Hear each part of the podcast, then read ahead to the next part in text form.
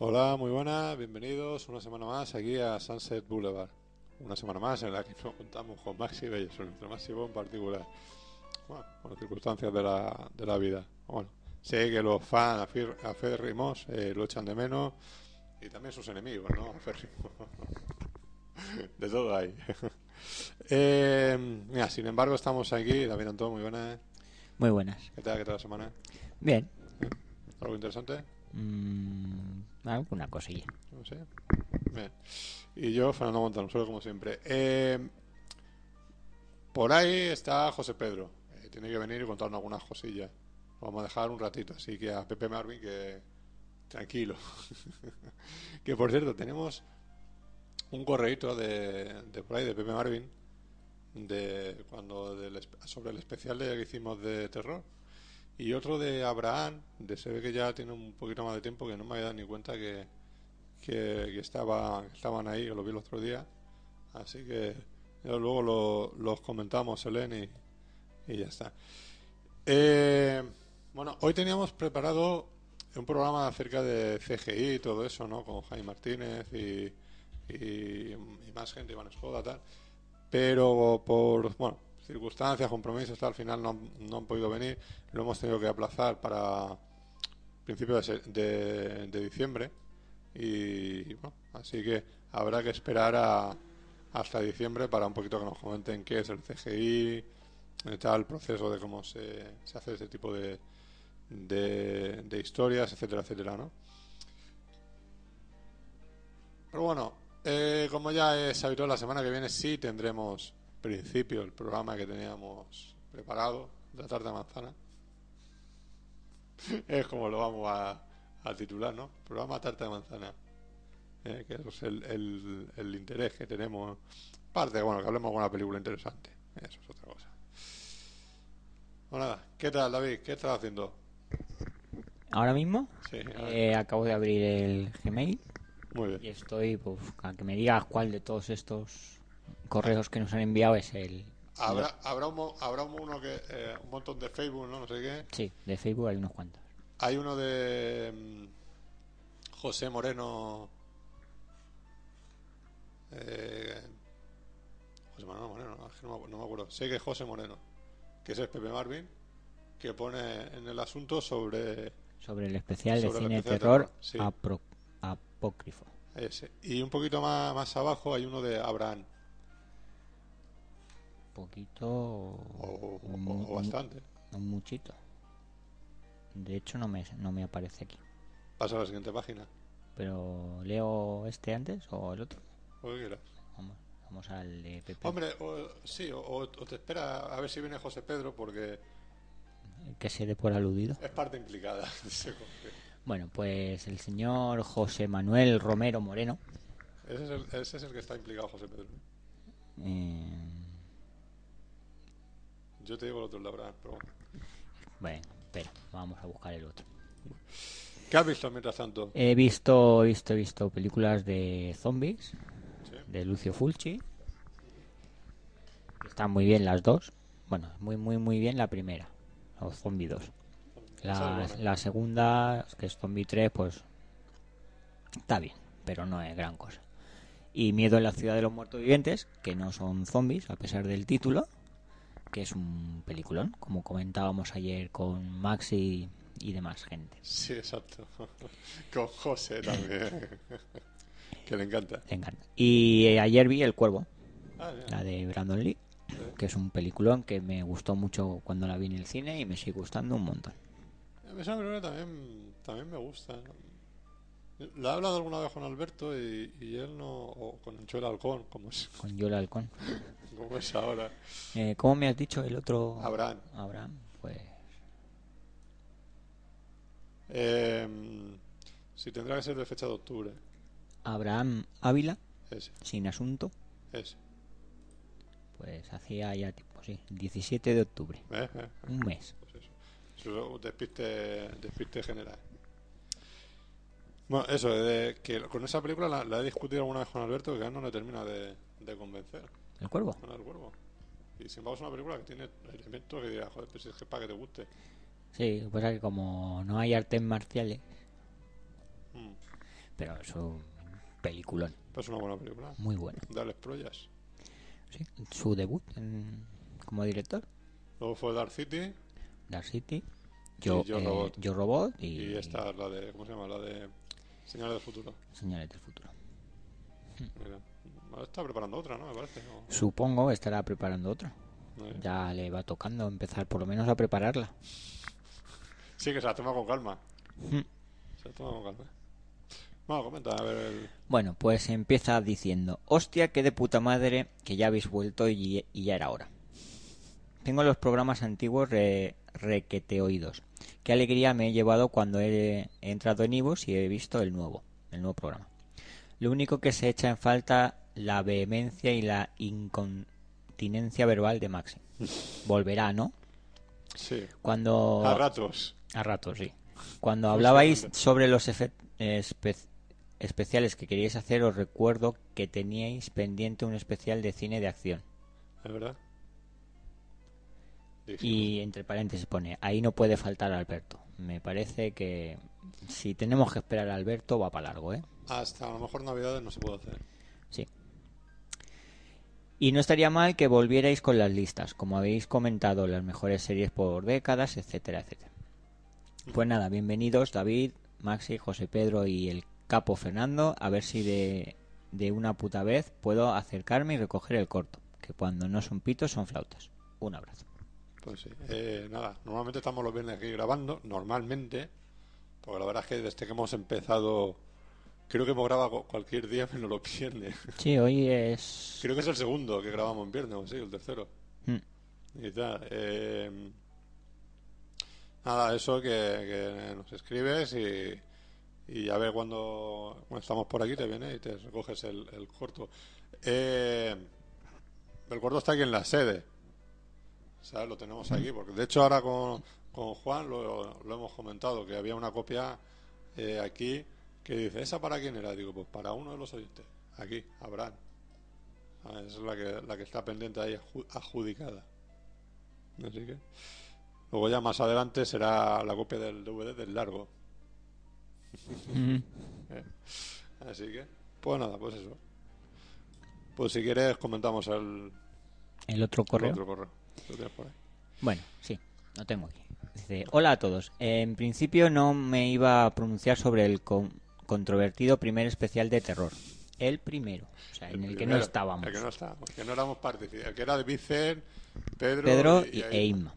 Pero ya que vosotros mismos disteis vuestra opinión sobre el mismo en el último Sunset, me habéis animado a romper mi silencio.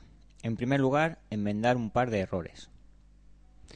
Sí, la verdad es que sobre este error yo cuando lo oí me dije: vamos a ver, si era una doble la cara era idéntica, pero bueno. Yo que conste que el programa entero no lo escucha. Sí, bueno, pues... Entonces yo hay cosas que ni me he enterado de... Cuando leí este correo digo: han dicho eso. Han dicho eso, Pedro dijo esto en concreto, lo de... que voy a leer ahora. Se dijo que tanto Anthony Perkins como Janet Leigh no participaron en el rodaje de la escena de la ducha de psicosis, siendo cierto esto en el caso del primero. Creo que se utilizó a una mujer vestida de anciana para crear confusión en el espectador. A tanto no llego, pero sí que era un doble. Pero no así en el caso de la madre de Jamie Lee Curtis, Janet Leigh, por si alguno se ha despistado. Este apunte es mío, ¿eh? No viene en el correo. Más que nada porque sale prácticamente durante toda la escena, que es cierto. Y excepto en algunos planos en los que se usó una doble para insertar los planos tocando el cuerpo, los planos del cuchillo tocando el cuerpo de... la actriz. Pero es que de todas formas tampoco se ve. Yo diría que la actriz aparece en al menos el 90% de la famosa secuencia.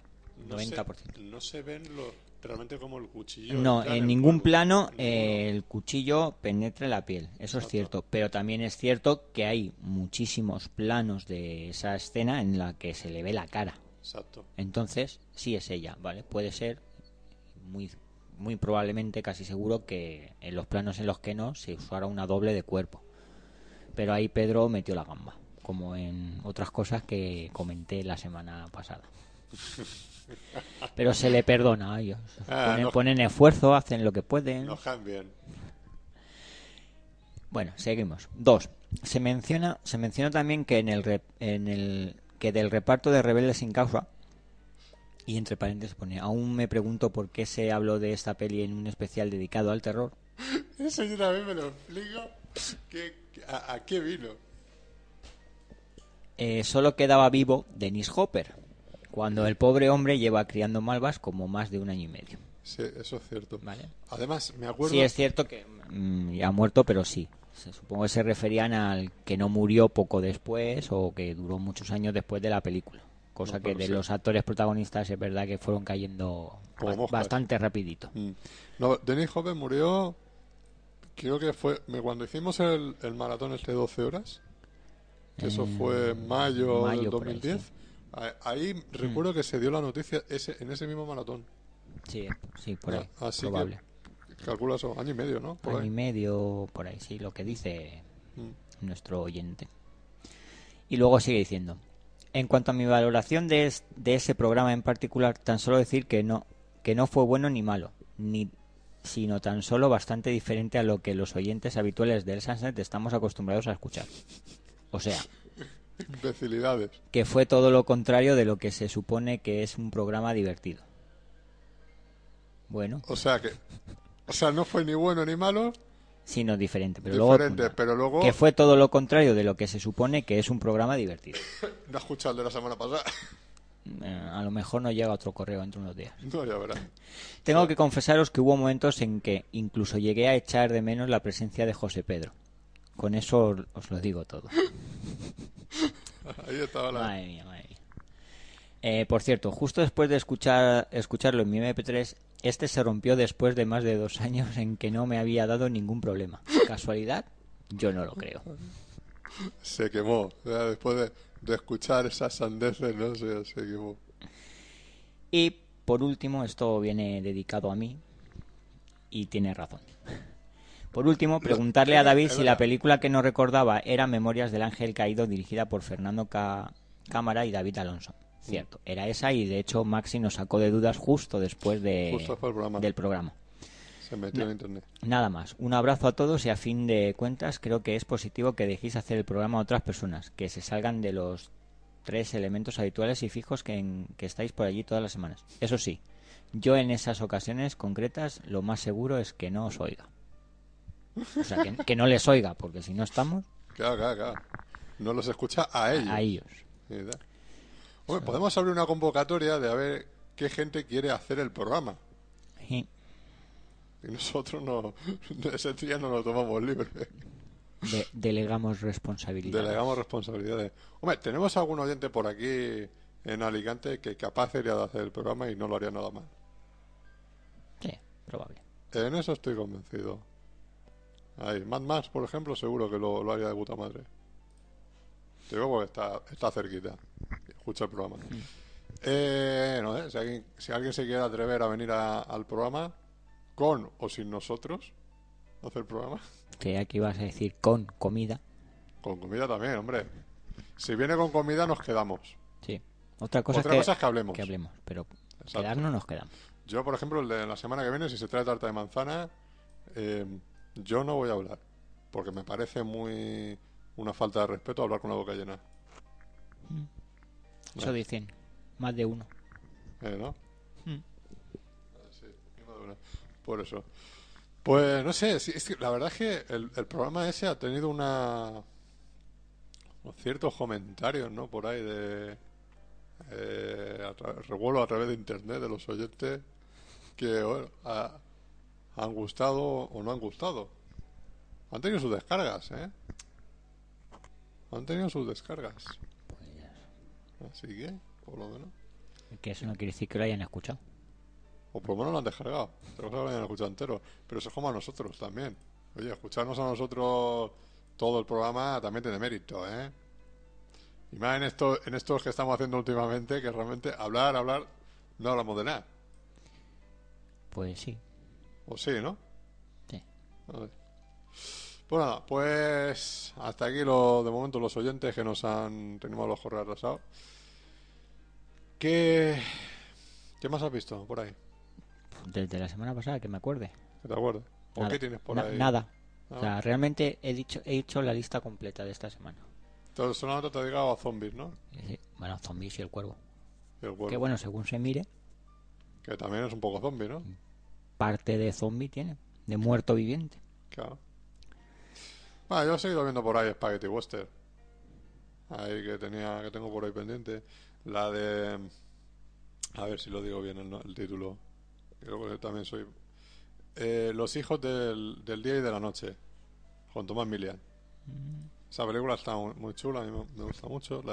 Ya la vi hace tiempo y tenía ganas de volverla a ver. Hay otra que se llama... El tren de no sé qué. También muy divertida. Muy interesante. Y luego otra que se llama... bueno, el tren de no sé qué, que no consigo acordarme del no sé qué. Pero bueno. Otra que es... Vivir o morir. Algo así el título. Y también, esa es un poquito más flojita. Eso es lo que más o menos... ahora mismo que recuerde que haya visto de western o de películas. Alguna cosa más habré visto, pero yo no, mi memoria no llega a más. No llega a más. ¿En cine qué? ¿Se estrena algo interesante? Últimamente, ahora están con el rollo esto otra vez de los hombres lobo y los vampiros, estos imbéciles. Sí, pues no sé si es esta semana, ¿no? Es esta semana. Lo miro enseguida. Y no sé ya si la semana que viene por ahí tienen que ya empezar a ver algún estreno interesante, porque Tintín lleva 3 semanas ya. Tintín, sí, pero interesante no es. Para nosotros no, para pues que a mí otros, Tintín ya sí. Tintín ya nace del tema del ¿cómo se llama? Del cómic. Nunca me ha gustado.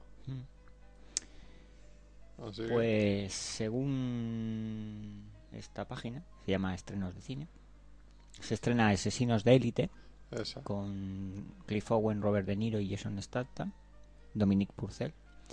Hombre, ya que tiene el reparto es bueno. El reparto es bueno y tiene... Bueno, Cliff Owen no que sea bueno, pero... Buenas críticas. Se estrena la de los lobitos contra los vampiros esta de mierda. Esa que es la tercera, ¿no? La cuarta. Cuarta, ya. ¿Tercera? Cuarta. Bueno, no estoy... me suena que han habido 2 partes. Es la cuarta. ¿Seguro? Sí. Bueno. Sí, porque he tenido la desgracia de tener que tragarme las 3. Es la cuarta. ¿Por qué? Porque la primera porque quería, ¿vale? O sea, tenía que ver por qué tanto fenómeno y tanta eso. Y la segunda y la tercera porque... Pues porque era sí o sí. Porque era así, sí, no, la segunda no me acuerdo. Supongo que algún día quedaría con mis amigos y tal y dirían de ver esta, las niñas. Y la tercera fue porque fui al autocine a verla junto con Origen. Ah, verdad. Y querían ver la otra, así que no me podía ir. Bueno, yo sí me podía ir porque el coche era mío, pero luego tenía que volver a por ellos. Entonces, pues me quedé allí sufriendo. Ahora, ¿a qué os queréis viendo esto? Pues eso. Y bueno, se estrena una comedia española que se titula Carne Cruda. ¿Carne Cruda? Sí. Esa es la de Tirso. Tirso Calero. Tirso Calero. Esa es la película que bueno, está rodada aquí en Alcoy. En Alcoy. Y tal, que estuvo en el Festival de Cine de Alicante y que tuvo, o sea, ha tenido bastante repercusión en algunos sitios. Sí. No sé si estará bien o estará regular, no sé. Ahora, el que ha hecho los efectos es el mismo que uno de los que han hecho los efectos en la de los jodidos cabrones, en la de Manuito Montosierra. Película que habrá que tener en cuenta para dentro no mucho. Pues sí. También se estrena otra comedia española, se titula Los muertos no se tocan, nene, con Alex Angulo, Carlos Iglesias y Florentino Fernández. No, es que he leído otro nombre, Mariola Fuentes. Mariola Fuentes. Es la que... Y Carlos Larrañaga, ese es el que estaba buscando, entre sus más conocidos intérpretes. Esta está ambientada creo que en la Guerra Civil, la película. Tiene toda la pinta, por el cartel. Sí, está ambientada en la Guerra Civil y ya, pues, no sé, ya es un poco que dice, ya hay muchísimas películas de ese tipo, ¿no? A lo mejor tendrá por el título, parece que tiene un toque cómico. Me pone comedia. Claro, por eso te digo, pero no sé. Y Carlos Iglesias parece que está muy metido en ese tipo de películas. Sí. Porque un Fernando CPZ, la otra que hizo a continuación también, que no recuerdo el título, todo eso que dirigía él, me parece que está muy metido en... que no sale de esa época. Y por último, así destacable, se estrena Un dios salvaje, de Roman Polanski, con Kate Winslet, Christoph Waltz, Judy Foster y John C. Reilly, entre otros muchos. Pues y como es Polanski, a mí ya sabéis lo que me interesa. Fíjate, Polanski hace películas como churro, ¿eh? Bueno, del escritor tampoco hace tanto tiempo. El escritor, un año y pico que se estrenó. ¿Un año y pico tanto? Sí. No, espérate. Yo es que me suena inclusive de este mismo año, ¿eh? Puede ser de este año, sí. Lo que pasa que... O sea, a lo mejor es que aquí llegó con algo de retraso. No, de este año no es. Es del año pasado seguro. El estreno. Sí. Aquí en España. Del año pasado seguro. ¿Y la semana que viene qué? ¿Hay algún estreno? La semana que viene, pues, espérate. Ya que estaremos comiendo tarta de manzana. Próximamente. Lo estoy diciendo mucho, luego a lo mejor vienen los oyentes y vienen preguntando por tarta de manzana. La semana que viene, El gato con botas. ¿Gato con botas? Sí. La secuela de Rec, ¿no? El spin-off, eso. De Rec. Otra de gatos, por lo menos ¿con banderas pone la voz o qué? Sí, otra de gatos, por lo menos en el título, que se titula El gato desaparece, de Carlos Sorín. Esta tiene pinta de ser argentina o de por ahí. Hombre, Carlos Sorín es argentino. Drama, thriller, argentina. ¿Qué tal la del gato con botas? ¿Has dicho algo? No he dicho nada porque no me interesa. O sea, no, digo, si han dicho alguna crítica. No he leído nada. Y Premonición, con John Malkovich. Esa puede estar... Es un drama, según pone. Una coproducción entre Francia, Canadá y Alemania. Uh-huh. Y bueno, se estrenan 2 o 3 más, pero... Tonterías, ¿no? Ah, espérate, Un método peligroso, de Cronenberg. Esta sí que... Otra vez con Viggo Mortensen. Sí. ¿Qué es este? No creo que en Cannes, ¿no? Me parece. O... No hace mucho, sí. Sí. Con Keira Knightley y Vincent Cassel. También. Pues esta puede estar bien. Es Cronenberg. O sea, destacable la semana que viene. Esa. Hombre, como taquillazo, seguro El gato con botas. Y para mí, por película, pues. La de Cronenberg. La de Premonición puede estar bien, pero desconozco muchos datos. ¿Y la segunda que has dicho, después del gato con botas? Ah, El gato desaparece. Uh-huh. La película argentina. Pues esa es, a lo mejor... siempre voto de confianza para el cine argentino. Que a saber. Este José Pedro viene al cabo de las 1000, ¿eh? Viene cuando quiere. Se entretiene, viene tal, hasta 10 minutos, no... Esto tiene un desmadre, pero bestial. ¿Te has pillado algo en DVD o qué? ¿Qué me voy a pillar yo en DVD? Como no me lo encuentro en la calle tirado, o me lo regale alguien. O te lo regale alguien, ¿no? Yo tengo uno para ti. Sí, de hace tiempo. Sí, lo que pasa es que si no me lo recuerda, a mí se me va a dar la cabeza. se me olvida. Pero bueno, yo también.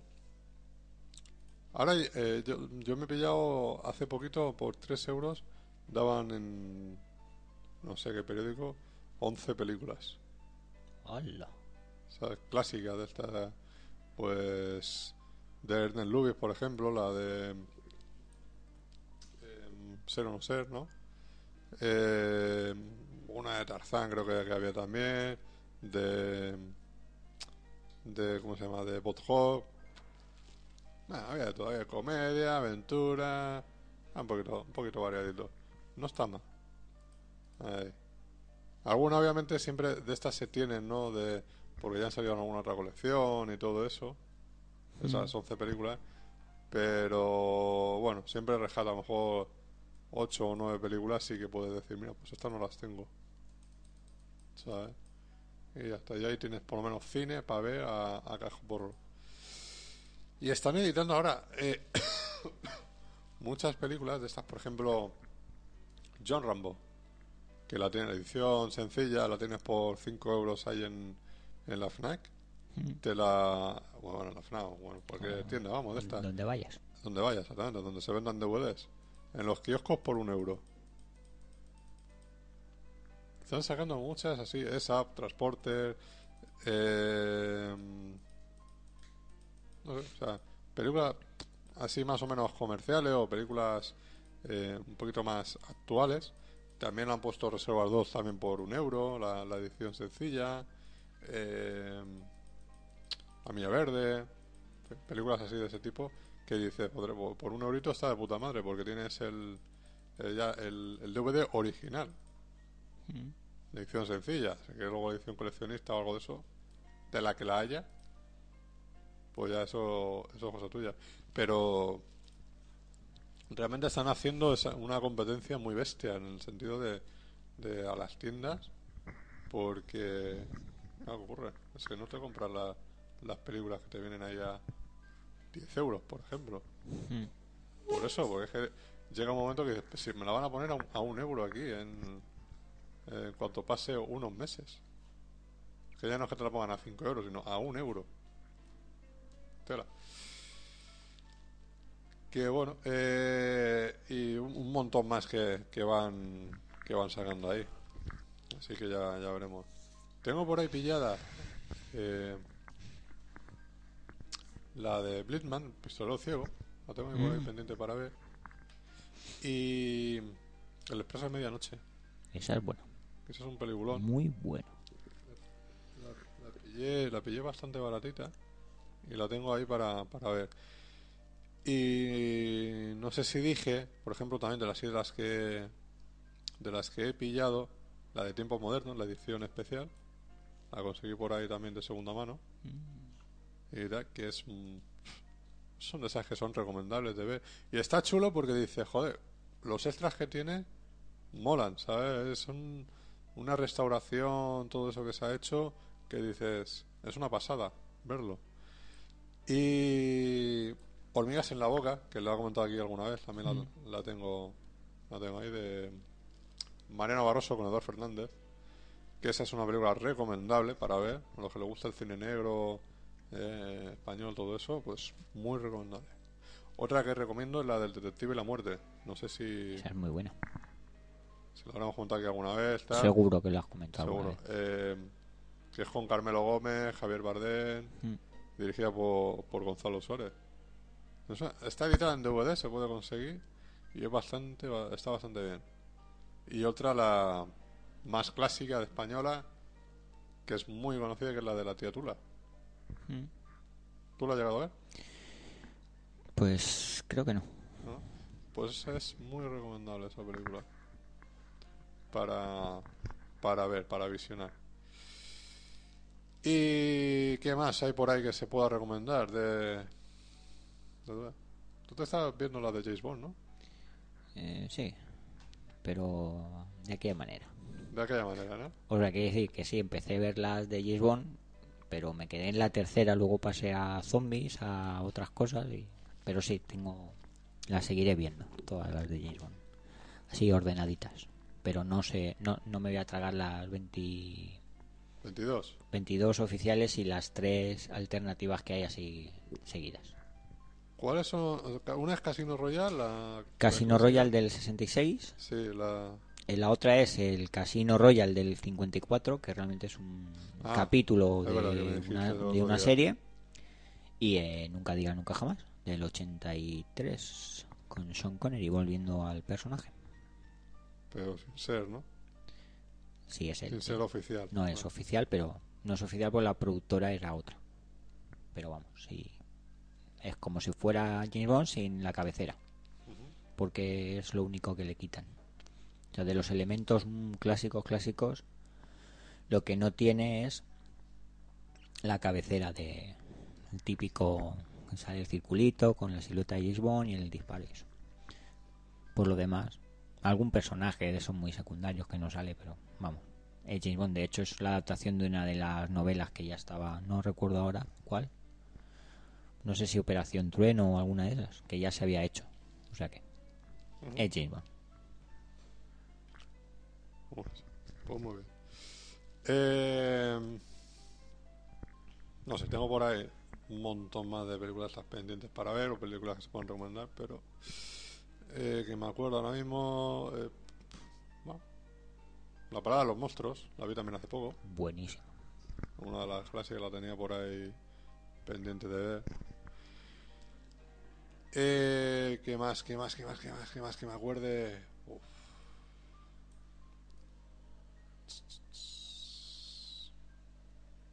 Vi una de Steve Martin el otro día. ¿La Pantera Rosa? ¿Eh? La Pantera Rosa. No, la otra, la segunda. La Pantera Rosa 2. La segunda, sí. Que bueno, la... no sé. Además sí le hace mucha gracia, pero a mí tampoco te creo. No, la segunda no mucha. Es la primera la que hace mucha gracia. La primera tenía su momentillo para pasar el rato, pero tampoco... Es bastante más recomendable la saga original de Peter Sellers. Bueno, por supuesto. Sobre todo creo que es la 4, es desternillante. La 4 y creo que la segunda, me parece, las dos. Esas dos son desternillantes, muy buenas. Y poco más. Estoy por ello yendo a José Pedro. Así que me da la sensación que va a venir. Así que si te parece, paramos un poquito y esperamos a que venga. Bueno.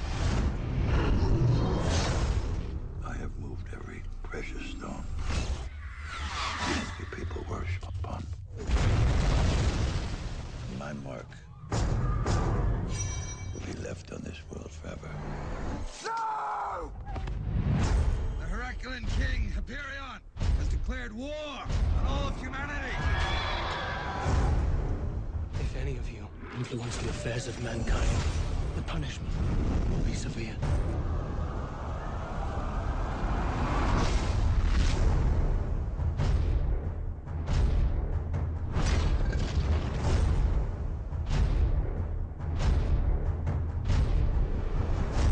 If there is one human who could lead them against Hyperion, it would be Theseus.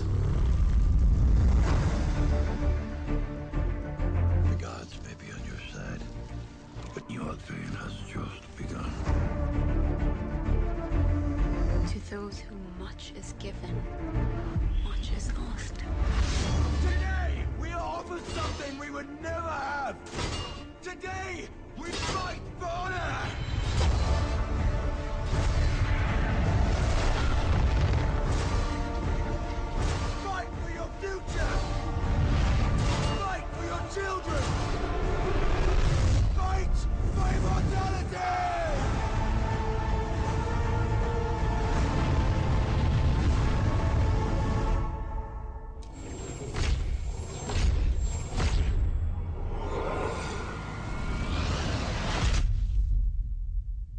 future as well.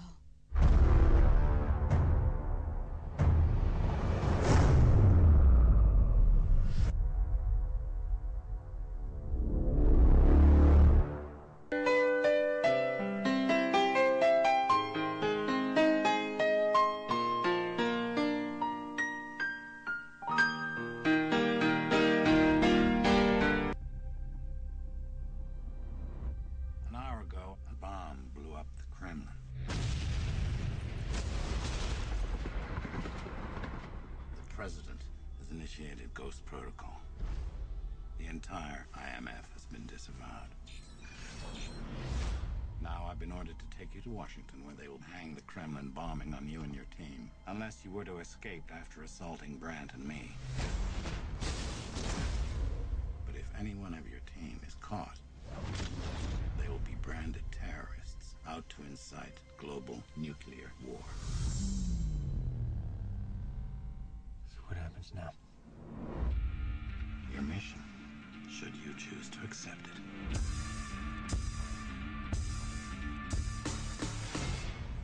So, what's the play?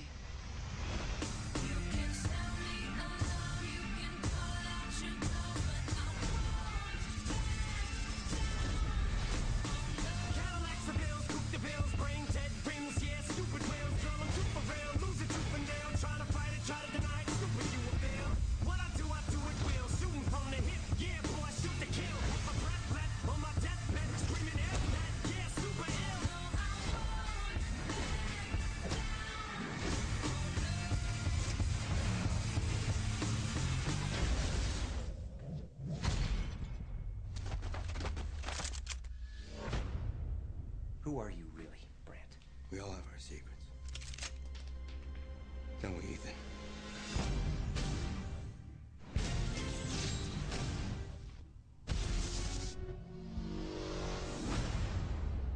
Okay, now remember, blue is glue. And when it's red? Dead.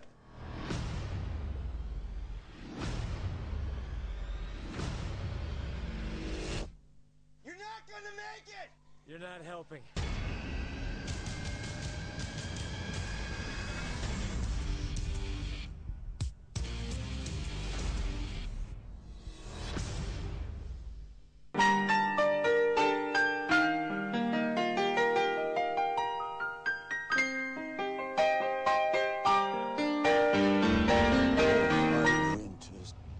Hidden from the world. Once you are a great warrior, I will make you warrior again.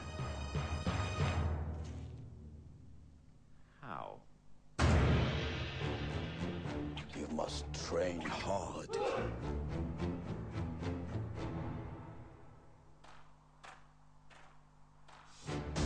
Make hard what is soft.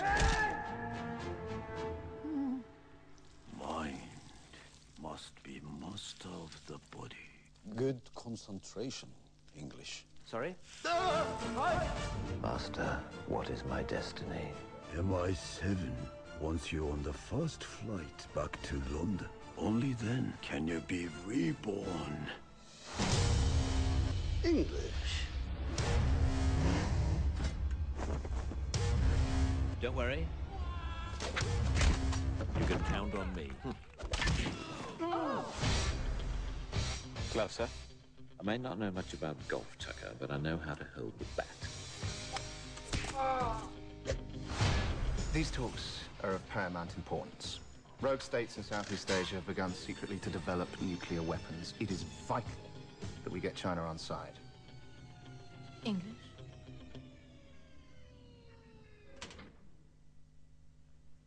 Give me 24 hours. Johnny English reborn.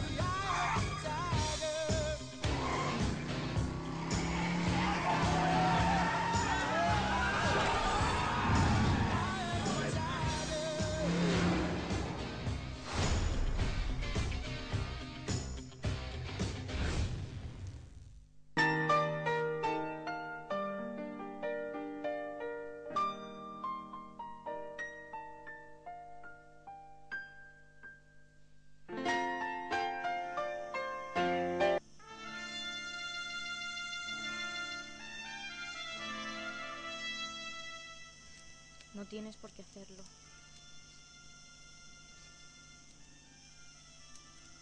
Ya se acerca.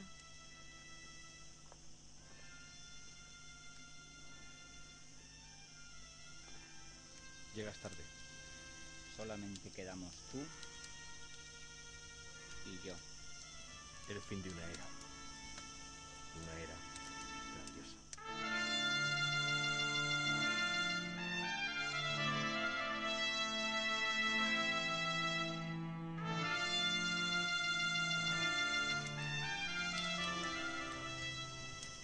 Es la hora.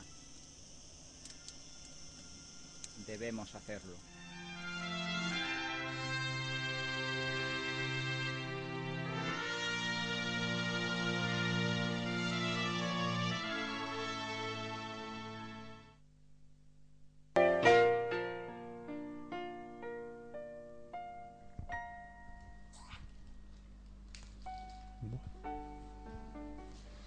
Bueno, creo que hemos tenido aquí un rato, ¿no? De publicidad. No, que... De música y trailers. Música y trailers, ¿no? Bien, bien. Que yo he escuchado uno por ahí bastante interesante. Sí, el último muy bueno, muy interesante. Sí, sí, sí. Mejor que los otros. Que por cierto eran Immortals, que se estrena el mes que viene. Ajá. Misión Imposible 4, que también se estrena el mes que viene. Y Johnny English Reborn, que se estrenó hace un mes y algo, ¿no? Johnny English, ¿qué? Reborn. Ah. No sé. Aquí creo fue Return directamente, ¿no? No sé, no me acuerdo. Ni la he visto. No la he visto. Pues parece más divertida que la primera. Tampoco era muy difícil. Bueno. Así que... Misión Imposible 4, ya nos viene. Ghost Protocol. Es con JJ ahora, ¿no? Como director también. No, director no. ¿O estaba también la producción o algo de eso? ¿Puede ser? Producción no lo sé, pero director no es. ¿No es? ¿Quién es el que hace la 4? ¿Quién es el director de Misión Imposible 4? Pues te lo miro en un segundito. Mientras presenta aquí al nuevo invitado. Vale. Bueno, pues mientras esperamos que si se digna a subir José Pedro con sus labores... Vamos a dejarla ahí. Hemos obligado a subir a uno de los amigos que tenemos por aquí en la sede, ¿no? En el ámbito cultural, ¿no? De... Una voluntad obligatoria. Exacto. Sí. Héctor Vaz, muy buenas. Muy buenas, ¿cómo estás? Muy bien. ¿Qué tal te va todo? Bueno, estamos y ya con eso nos podemos dar por satisfechos, ¿no? Sí, no vamos a andar pretendiendo cosas ahora tampoco. Bueno, tú eres actor, ¿no? También, o sea... Entre otras cosas, sí. Un amigo a poco de venir al país, compañero de teatro. Ajá. En Galicia en ese entonces... me definió muy bien con una palabra. Me dice, entonces sos un todoterreno, porque cualquier cosa, si es lícita, mayormente me viene bien. Hacemos excepciones para que no haya interpretaciones raras, ¿no? Sí. Cualquier cosa, no, con sus limitaciones lógicas. Uno todavía tiene sus pretensiones y elige dentro de lo que puede y dentro de lo que lo deja, que es importante. Que eso también es importante, ¿no? Sí, que uno lo deje. Entonces, sí, entre otras cosas, hago actuación ya desde Buenos Aires. Ya terminé los estudios allá en el 92 aproximadamente. Y bueno, y desde ahí que vengo con teatro mayormente, salvo alguna intervención en cortometrajes para festivales, en videoclip, que vos sabés bien, el de Coquemaya. Sí, de Coquemaya. Exacto. Y después, bueno, obra teatral. Hice en un inicio lo que era teatro clásico. ¿Qué pasaba? Que era muy, muy castizo, ¿no? Y entonces yo soy de risa fácil, vos me conocés, y cuando empezaban vosotros os queréis, yo hago asociación de ideas, la improvisación es lo que me gusta.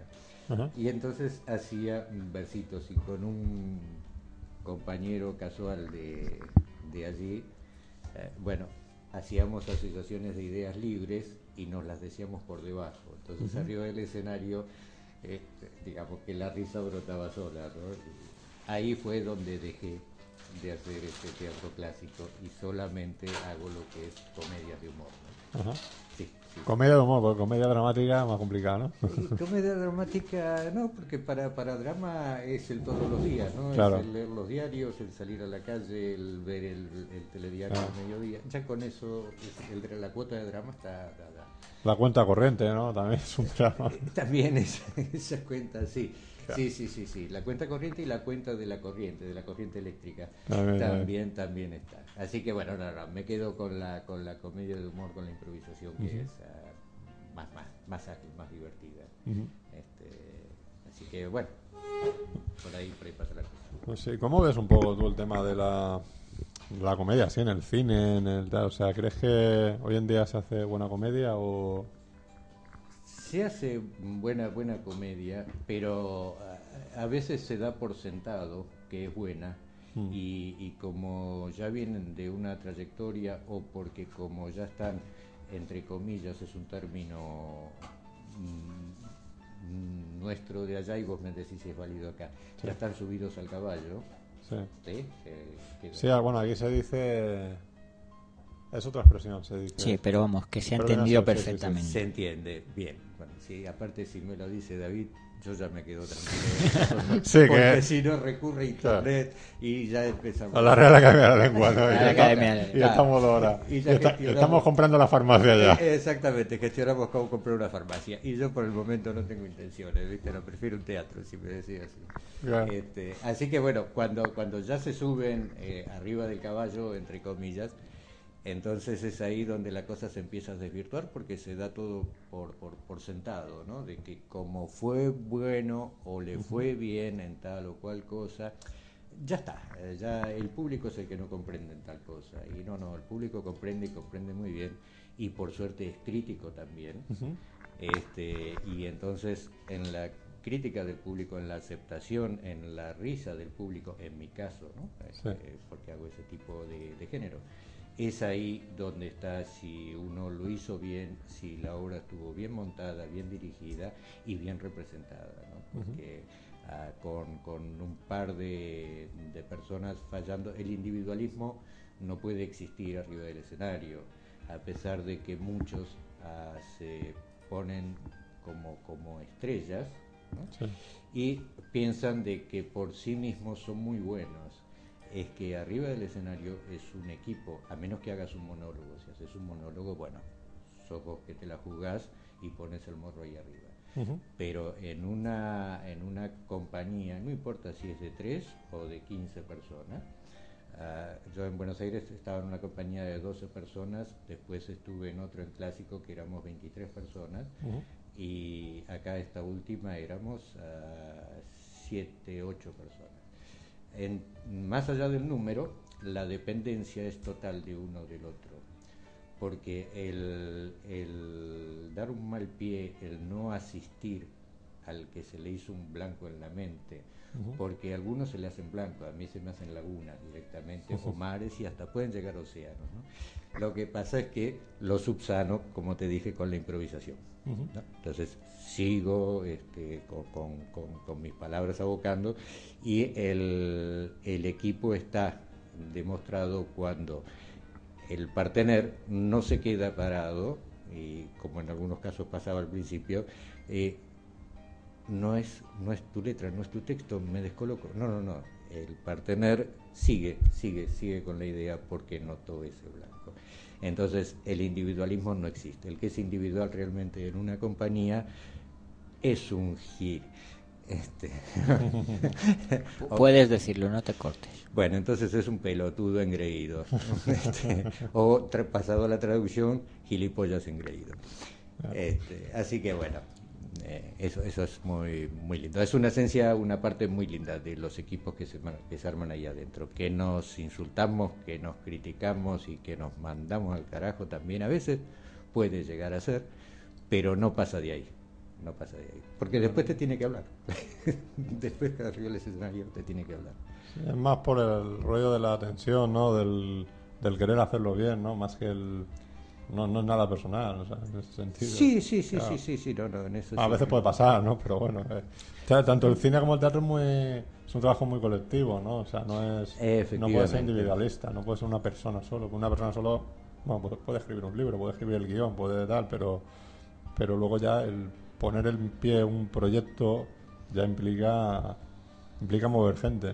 Entonces tiene que ser, digamos que todos ir por el mismo camino. Exacto, sí. Es notable que sucede en los primeros días de montaje de una obra, y si son gente desconocida, el que surja ese individualismo que decís, ¿no? Porque quieren destacar, quieren mostrarse, quieren figurar, digamos que quieren salir en primer plano en la foto, ¿no? Y no ser uno más de los integrantes de la foto. Y entonces eso lleva a generar, no tensiones, porque la tensión no pasa nada si se dirime fuera del escenario. Lo que pasa es que si una persona, un determinado, va con esa creencia de que él está más allá, o él o ella, ¿no?, está más allá que los demás, entonces eso se va a notar arriba del escenario y lo va a notar el público. Que lo notemos entre nosotros no pasa nada, porque cuando salimos del escenario le decimos, mira, si la querés jugar así, jugala, pero si un día necesitas un apoyo, te vas a encontrar en que vas a tener que recurrir a alguno de nosotros, a alguno de los compañeros. Entonces es ahí donde te vas a dar cuenta de que estás por un camino individualista que no te conduce, Así que si eso ocurre, que ha ocurrido y que seguramente va a seguir ocurriendo siempre, donde se ve cómo repercute eso es en el público que pagó una entrada y está queriendo ver un espectáculo, no un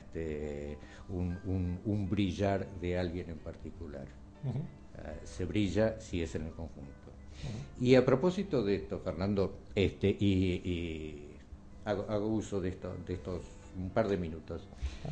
Si hay algunas interesados, interesadas, a que les gustaría, ya sea que hayan hecho teatro o que quieran meterse en el tema de teatro, o algún director incluso, yo con la compañía que estaba dejé de estarlo, me fui por motivos aparte, hace un mes y medio, 2 meses más o menos, y ahora estoy buscando compañía. Entonces, yo sé que la audiencia de acá es, yo en Buenos Aires escuchaba a Artegalia.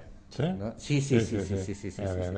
Entonces, como la audiencia es... Llega hasta allí, llega a todas partes. Sí, pero por supuesto. Entonces, como sé el ámbito de alcance que tiene esto, y la audiencia que tiene esto. Entonces, bueno, si hay gente que está interesada en conformar un grupo de teatro, estamos hablando de teatro independiente, no estamos hablando de grandes estrellas ni de nada. Pero el que no se sea grandes estrellas no quiere decir que no se haga las cosas con seriedad. Que sean estrellados, ¿no? Claro, sí, porque es decir, también suelen ocurrir esas cositas que los mismos compañeros te estrellan, ¿no? Si te haces el loquito ahí arriba, porque un tropezón y caerte de un escenario puede ser fortuito, ¿no? Sí. Entonces, bueno, puede haber estrellados también y estrelladas. Pero bueno, si hay alguien que le interesa conformar un grupo o algún director que está buscando un plantel o demás, sé que se comuniquen con vos. Te comuniques con el programa y te lo decimos. Sobre todo centrados más en la comedia, ¿no? Sí, centrados en la comedia y aquí en Alicante, ¿no? Bueno, Alicante y alrededor. Sí. Vamos entendiéndolo. Sí, alrededor, digamos, Gadea, digamos. Claro, pues.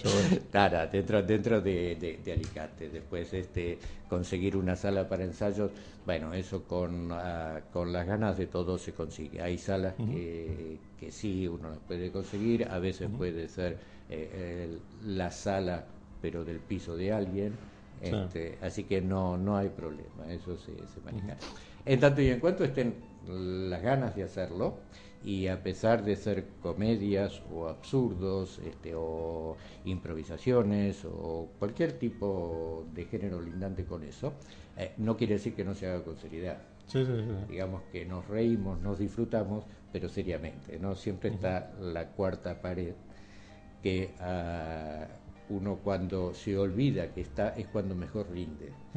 Porque si bien se actúa desde luego para el público, pero es que si estás pendiente del público, es donde menos va a disfrutar el público. Sí. En la medida que uno mismo lo disfruta, es en la medida que te olvidás de la cuarta pared y el público también lo agradece. Así que bueno. Y una cosa, tú has estado viviendo también, además de que eres de Buenos Aires, y estás viviendo aquí en Alicante ahora. Porque escuchabas arte de Gales desde Buenos Aires. Sí, sí, sí, sí. Es más, en el avión también estaba conectado. Sí, sí, sí, sí, también. Lo escuché en Cataluña, lo escuché en Madrid, en Galicia. Eso es lo que te iba a decir. Has estado viviendo por ahí, por Galicia, por Cataluña, todo eso. Allí, ¿qué tal un poco el movimiento que has visto en tema de compañías de teatro o también en cines? Si has intentado probar de eso, algún corto, alguna cosa que hayas podido hacer, ¿cómo, qué tal? En Galicia yo he participado con, quizás alguien que esté escuchando y más o menos esté en el medio, es la productora No es Café Teatro. Es bastante conocida, que hace años que está, y a su vez la gente que lo dirigía, y si estás escuchando, Lola, un beso, es jurado para distintos certámenes que se dan en todo el país, ¿no? Y a veces certámenes internacionales. Sí, sí, sí, sí, sí, sí. Y entonces son jurados representativos, o sea que tienen voz, tienen votos y por ende, bueno, tienen una formación muy buena, ¿no? Bueno, con ellos estuvimos haciendo en Vigo, Galicia, precisamente. Esta, creo que es la semana del teatro, una cosa así. Y entonces, desde los escaparates de los comercios hasta las calles principales, hasta las salas también, ¿no? Vas a encontrar performance. De repente yo hice una performance en el escaparate, en la vidriera, junto con una compañera más, en la vidriera de un comercio que vendía cazadoras de piel, ¿no? Sí. Y todos productos de piel. Bueno, aunque te parezca mentira, ahí hicimos un teatro. Ajá. Sí. Bueno, eso lo he visto por ahí alguna vez, que se ha hecho en algún escaparate, como montar como un teatrillo, no sé, para vender y atraer a la gente para lo que hay dentro realmente, que lo que quieren vender. Ya, no, en este caso no iba la cosa como para promocionar el producto. Yo además soy técnico en comercialización, ¿no? Entonces, si hubiese sido eso, lo hubiese cobrado aparte, ¿no? Sí, sí, sí. Porque esa ya es mi profesión, ¿no? Todo lo que es el armado y la proyección comercial de algo. No. En este caso se consultaron a los comerciantes de la Asociación de Comerciantes y bueno, se dieron un espacio en su escaparate y bueno, y allí representábamos y en dos palabras te lo digo, lo que representábamos con esta compañera, a Magdalena, era una pareja que se levanta y entonces estábamos en chanclas, en bata, tomando un café, y luego surge una discusión. La discusión va a más y como ya la cosa venía media podrida, ¿se puede decir podrida? Sí. Sí, bueno. Puedes decir lo que quieras. No, por eso. No, yo tomé la precaución de primero decirlo y después preguntarte. Porque si me decías que no se podía, ya estaba dicho. Y ya estaba dicho, ya no se podía hacer nada. Exactamente. Bueno. Entonces, la relación de pareja estaba media podrida, bueno, y ahí se disuelve la pareja con su discusión y demás.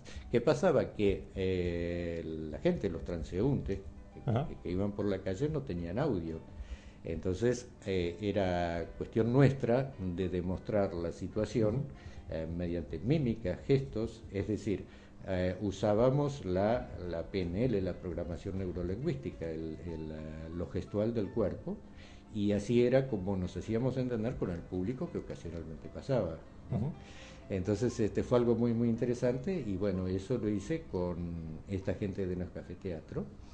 Y fue una experiencia linda, casual. Después hicimos ya una representación, pero en el auditorio del ayuntamiento, ya ahí sí, bueno, ya ahí fue una cosa más seria, dentro de la misma semana del teatro. Que si no me equivoco, no me acuerdo bien, pero este año incluso Lola, que nos comunicamos, mantenemos contacto aún, me invitó para ir, pero bueno, por cuestiones de traslado de una punta a la otra ya se me hacía medio complejo. No. Pero bueno, es algo interesante y lo lleva muy bien. Como aquí de repente es Alicante Escena. Sí. En Alicante Escena no pudimos participar el año pasado con esta compañía que estaba, porque no sabíamos bien los plazos y entonces no pudimos presentar en término toda la documentación y demás requisitos. Pero si no, esta última obra que hicimos la íbamos a traer a Alicante Escena, que la representamos en Madrid, en Monforte de Encid, en Alicante 2 veces o 3, bueno, y la íbamos a llevar ahí. Pero bueno, ahí quedó. Así que con los interesados que surjan, ¿no?, de formar esta compañía Artegalia con Boca. Artegalia con Boca, ¿no? Sí, con Boca. Con Boca. Total, acá se puede decir, si lo digo allá con Boca, se va a tomar Boca y River, lo que acá es el Real Madrid y el Barça, ¿no? Sí, entonces, sí. Allá no podría decir con Boca porque ya estaría tildado de bostero, ¿no? Como sí, son los hinchas de Boca.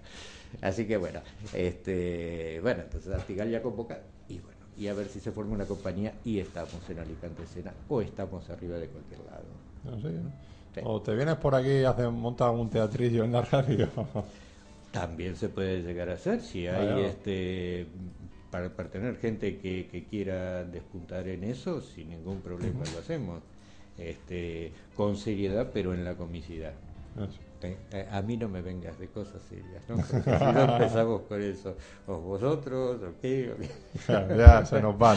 Ya, sí, ahí se pudre todo, ¿no? En una escena de improvisación, allí si hay alguien de Buenos Aires, en el Teatro El Colonial, que está a 50 metros de la Casa de Gobierno. Hay gente de Argentina que nos escucha. Ya, entonces un saludo para todos especialmente. No. Bueno, ahí en el Colonial, yo no me acuerdo cómo se llamaba el dire de ahí, pero un tipo tremendamente capacitado del que aprendí muchísimo, ¿no? Pero él hacía exclusivamente todo clásico. Hamlet, como te dije, Bodas de Sangre, Antígona Vélez y demás. Y bueno, en las improvisaciones de los primeros días, que hacíamos, que eso es fundamental, ¿no? Porque la improvisación no es que sirva por sí mismo, sino que sirve para sacarte de momentos que alguien se queda en blanco, o ante cualquier situación. Mira, en esta última obra, en una escena donde yo hacía un poco de mayordomo sometido, de mayordomo miedoso y al final transformado en mayordomo loco porque alterado por el miedo y los nervios.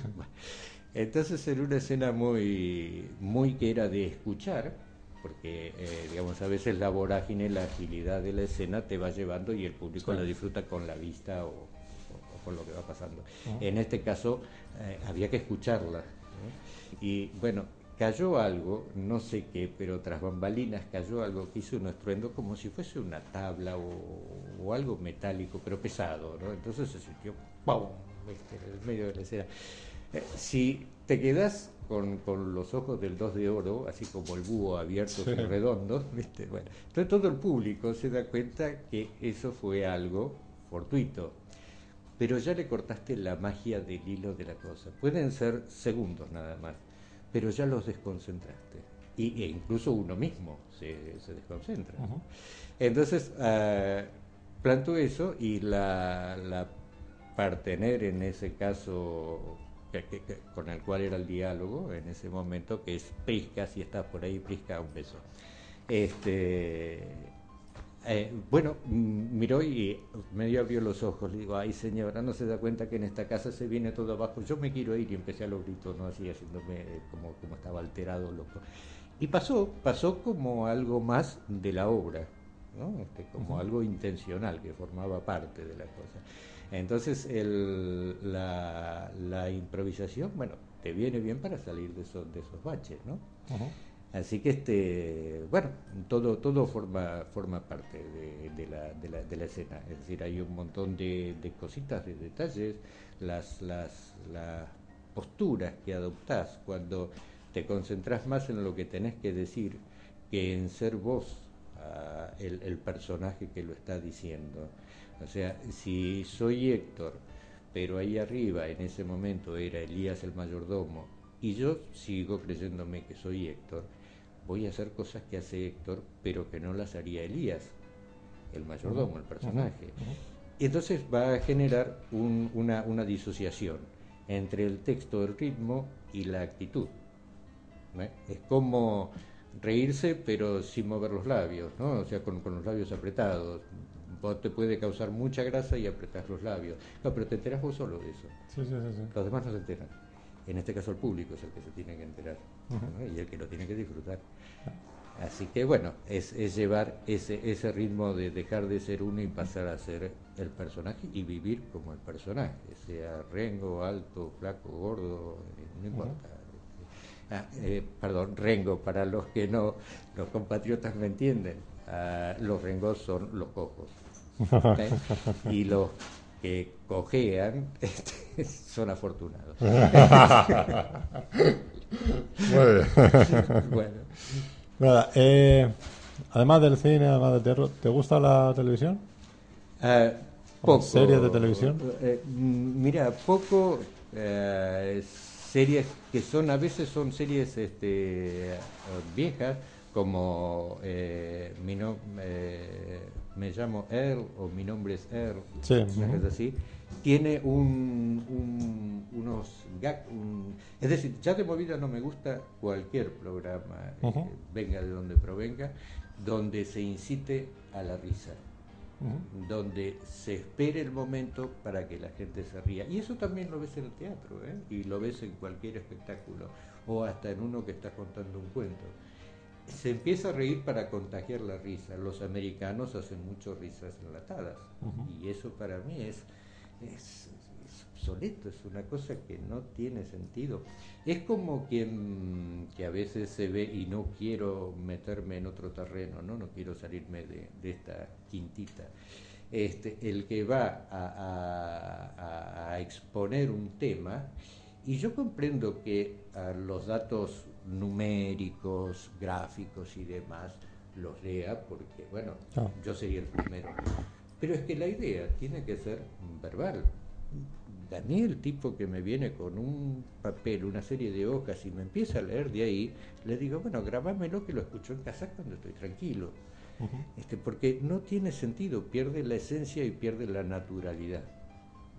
Entonces, en estos programas que usan las risas enlatadas, por un lado, o esta gente que hace humor o lo que sea, y hace la risa, mira al público y hace una pausa, esperando que el público se ría. Y el público, a veces por una obligación, entre comillas, inconsciente, se ríe. Es como cuando en off, en un programa de TV, ves que ponen el cartel de aplausos, ¿no? Y entonces todos aplauden. No aplauden por una naturalidad que le causó, aplauden porque le están diciendo. Y ese juego de hacer una, o en un texto una parte de gracia, o hacer una comicidad, generar la risa, generalmente generar tratándolo de ocultar, no es esa risa que se ponen las manos en la boca y para que el público diga, ay, se está riendo, y se contagia, y medio un poco por contagio, medio por obligación implícita, subconscientemente hace que se adhieran a esa risa. Eso para mí no es válido, no es genuino. A mí no me gusta el maquillaje, no me gusta el maquillaje, estoy hablando genéricamente. Sí, te entiendo. Entonces, me gusta lo que brota naturalmente. Un genio de eso, por ejemplo, era Benny Hill. El tipo seguía con su texto, con su acción, que muchas veces era mudo, el texto, y sin embargo particularmente me partía de risa, y un montón de gente lo hacía, pero porque la naturaleza de él era de excelente actor y muy buen humorista, ¿no? Entonces así que bueno, de los programas te digo, descarto directamente a cualquier tipo que usen risas enlatadas o que generen la risa con la risa propia, o pretendan crearla, ¿no? Así que bueno, eso sí, películas me gustan, y no soy muy entendido en el tema de las películas, como es en la música. Una vez en Buenos Aires tenía un amigo que también era así, un poco todoterreno, ¿no? La diferencia es que él era abogado, psicólogo, uh-huh, y aparte le gustaba la batería que tocaba desde chico. Uh-huh. Fue con un grupo a tocar a un Café Tortoni, para los que allá lo conocen, en el sótano del Tortoni. Es una cafetería, un clásico, que está en pleno centro de Buenos Aires, ¿no? Y fue a tocar con un grupo y lo hicieron estupendamente bien. Llevaron una chica, hacían blues, hacían distintos géneros. Entonces, bueno, cuando terminó la actuación, vamos arriba, salimos del sótano del Tortoni y estamos tomando algo, y uno de los del grupo, eran todos profesionales, uno era ingeniero, la chica, uh-huh, era escribana, notaria, uh-huh, notaria para acá. Bueno, todos profesionales, pero su afición era la música, uh-huh, ¿no? Y entonces era su cable a tierra, su forma de extenderse. Cuando estábamos en la mesa tomando algo y charlando y demás, la chica esta me pregunta, a ninguno de los integrantes yo lo conocía, ¿no? Solamente a Carlos, que era este chico en cuestión. Entonces me dice, ¿qué tal me había parecido? Digo, realmente estupendo, espléndido. Entonces otro de los integrantes me dice, bueno, está bien, dice, vamos a tomarlo como que es bueno y te pagamos lo que bebas, ¿no? Entonces Carlos, mi amigo, dice, no, dice, quédate tranquilo, que si no está haciendo bromas y te dijo que le gustó, dice, es porque le gustó, porque si no te hubiese dicho, está bien, y nada más. Entonces es así, y no soy ningún entendido en música, como no lo soy en cine ni nada. Puede que me guste o no me guste, tengo por supuesto un cierto criterio, uh-huh, pero no más que eso. Y así que ya te digo, películas me gusta mirar, pero no me hables de directores, porque acá hay dos entendidos que son en ese campo. Bueno, tengo para aprender un montón, ¿no? Un día cuando pongan su escuela me dan clases y yo asisto, porque ahí voy de alumno, sí. Pues sí. Bueno, nada. Pues también te decía también el tema de, por ejemplo, la televisión, porque tenemos aquí ya por fin con nosotros a nuestro experto en televisión. Yo sé que soy un experto.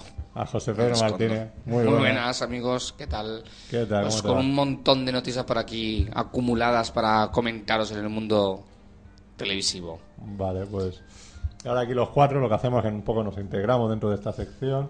Esa sección más odiada del Sunset Boulevard, los fans están muy contentos porque había desaparecido, pero no, he vuelto como en la Navidad, aquí está a la vuelta de la esquina. Vas y vienes, ¿no? Yo sí, yo soy como el Guadiana, pero hoy no os vais a librar de mí, yo sé que vais a recibir, Fernando, te lo digo, David, cientos y cientos de correos pidiendo, por favor, que no vuelva a venir a este programa, pero he sido invitado por ti, Fernando, y aquí estaremos. Hay tu archienemigo dentro de lo que... Sí, tengo uno.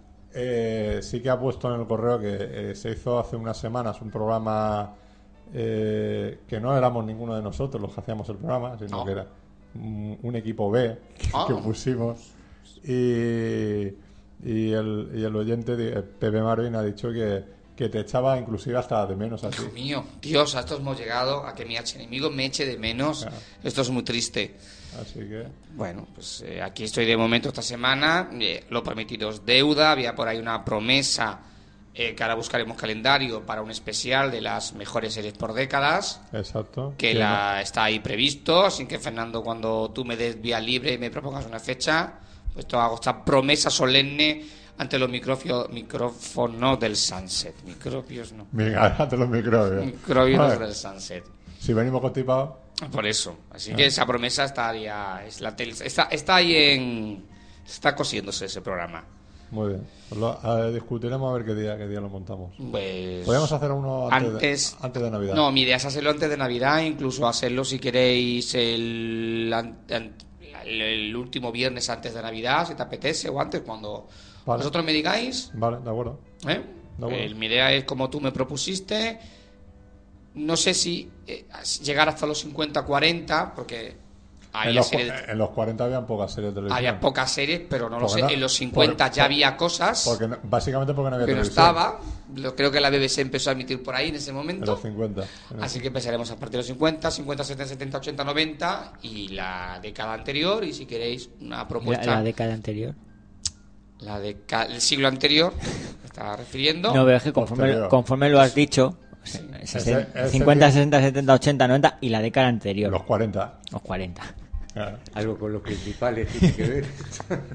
Claro. Sí, la década 2000. La década de los 2000, pues, que es, bueno, hablaremos largo y tendido, pero merece la pena. ¿Qué hacemos? ¿Juntamos un par de 50, 60? Porque en un programa a lo mejor es mucho, ¿verdad? Sí, la idea Fantástica. Era hacer por lo mínimo como el de las películas. Ah, claro. Como bien. O sea, uno por década. Podamos juntar los 50 y 60 por si... 50 y 60 se pueden juntar porque va a ser más complicado que... Sobre todo porque van a salir solamente series del espacio y de vaqueros. Claro. Os digo ya. Y El Santo. Y alguna cosita por ahí. Alguna por ahí de los hombres de Sipol, El Santo. Y... pues eso es lo que va a haber un año 50-60. Yo creo que 50-60 podíamos juntarlo y luego 70, 80, 90 y 2000. Sí. Por década ya. Y también deberíamos de ponernos de acuerdo de si una serie empieza una década y termina en la siguiente, ¿en qué década la metemos? Yo la pondría en la década de inicio. La década de inicio, sí. Ahí, un ejemplo lo tenés con El Fugitivo de David Yassen, que empezó, no sé, creo que en el año 3 y terminó en el 30 y pico, ¿no? Porque duró muchísimo. Suelen ser series, algunas muy largas, incluso series que están 10 temporadas, están incluso una década. Y más.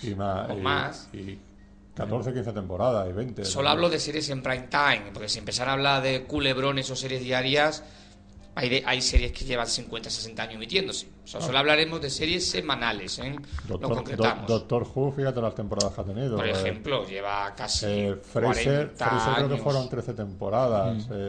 Urgencias 14, 15 también, me parece. Fueron 15 temporadas, Friends fueron 10 temporadas, es que hay series bastante largas.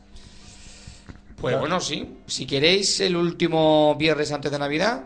Vale. ¿Qué empezamos? ¿Por 50-60 o vamos al revés?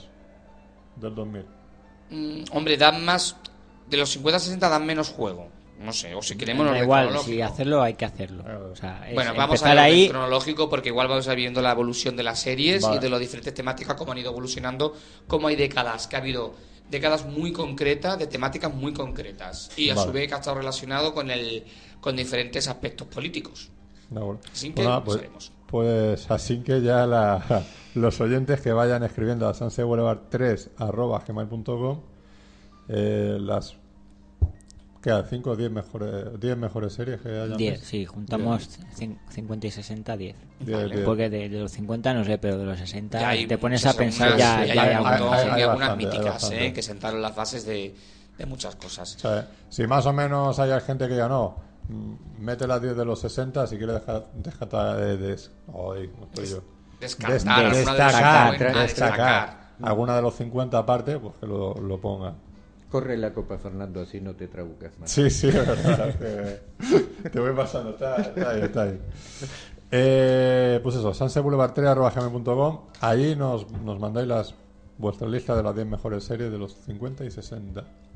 Y vamos a ir haciendo eso, vamos a hacer esa evolución, ¿no? Y a ver cómo... Es que es muy interesante porque hay décadas que era década básicamente de series policíacas, había otras décadas que eran de series sociales, ahora mismo en la década de las series procedimentales, por decirlo de alguna manera. Así que es muy curioso cómo hay décadas en que la gente exigía series complicadas, cómo hay décadas que la gente quiere episodios autoconclusivos y sin más complicación. En fin, da mucho juego cuando veamos la evolución de las series. Vale, pues eso. Lo ponemos de fecha límite hasta el 15 de diciembre para que...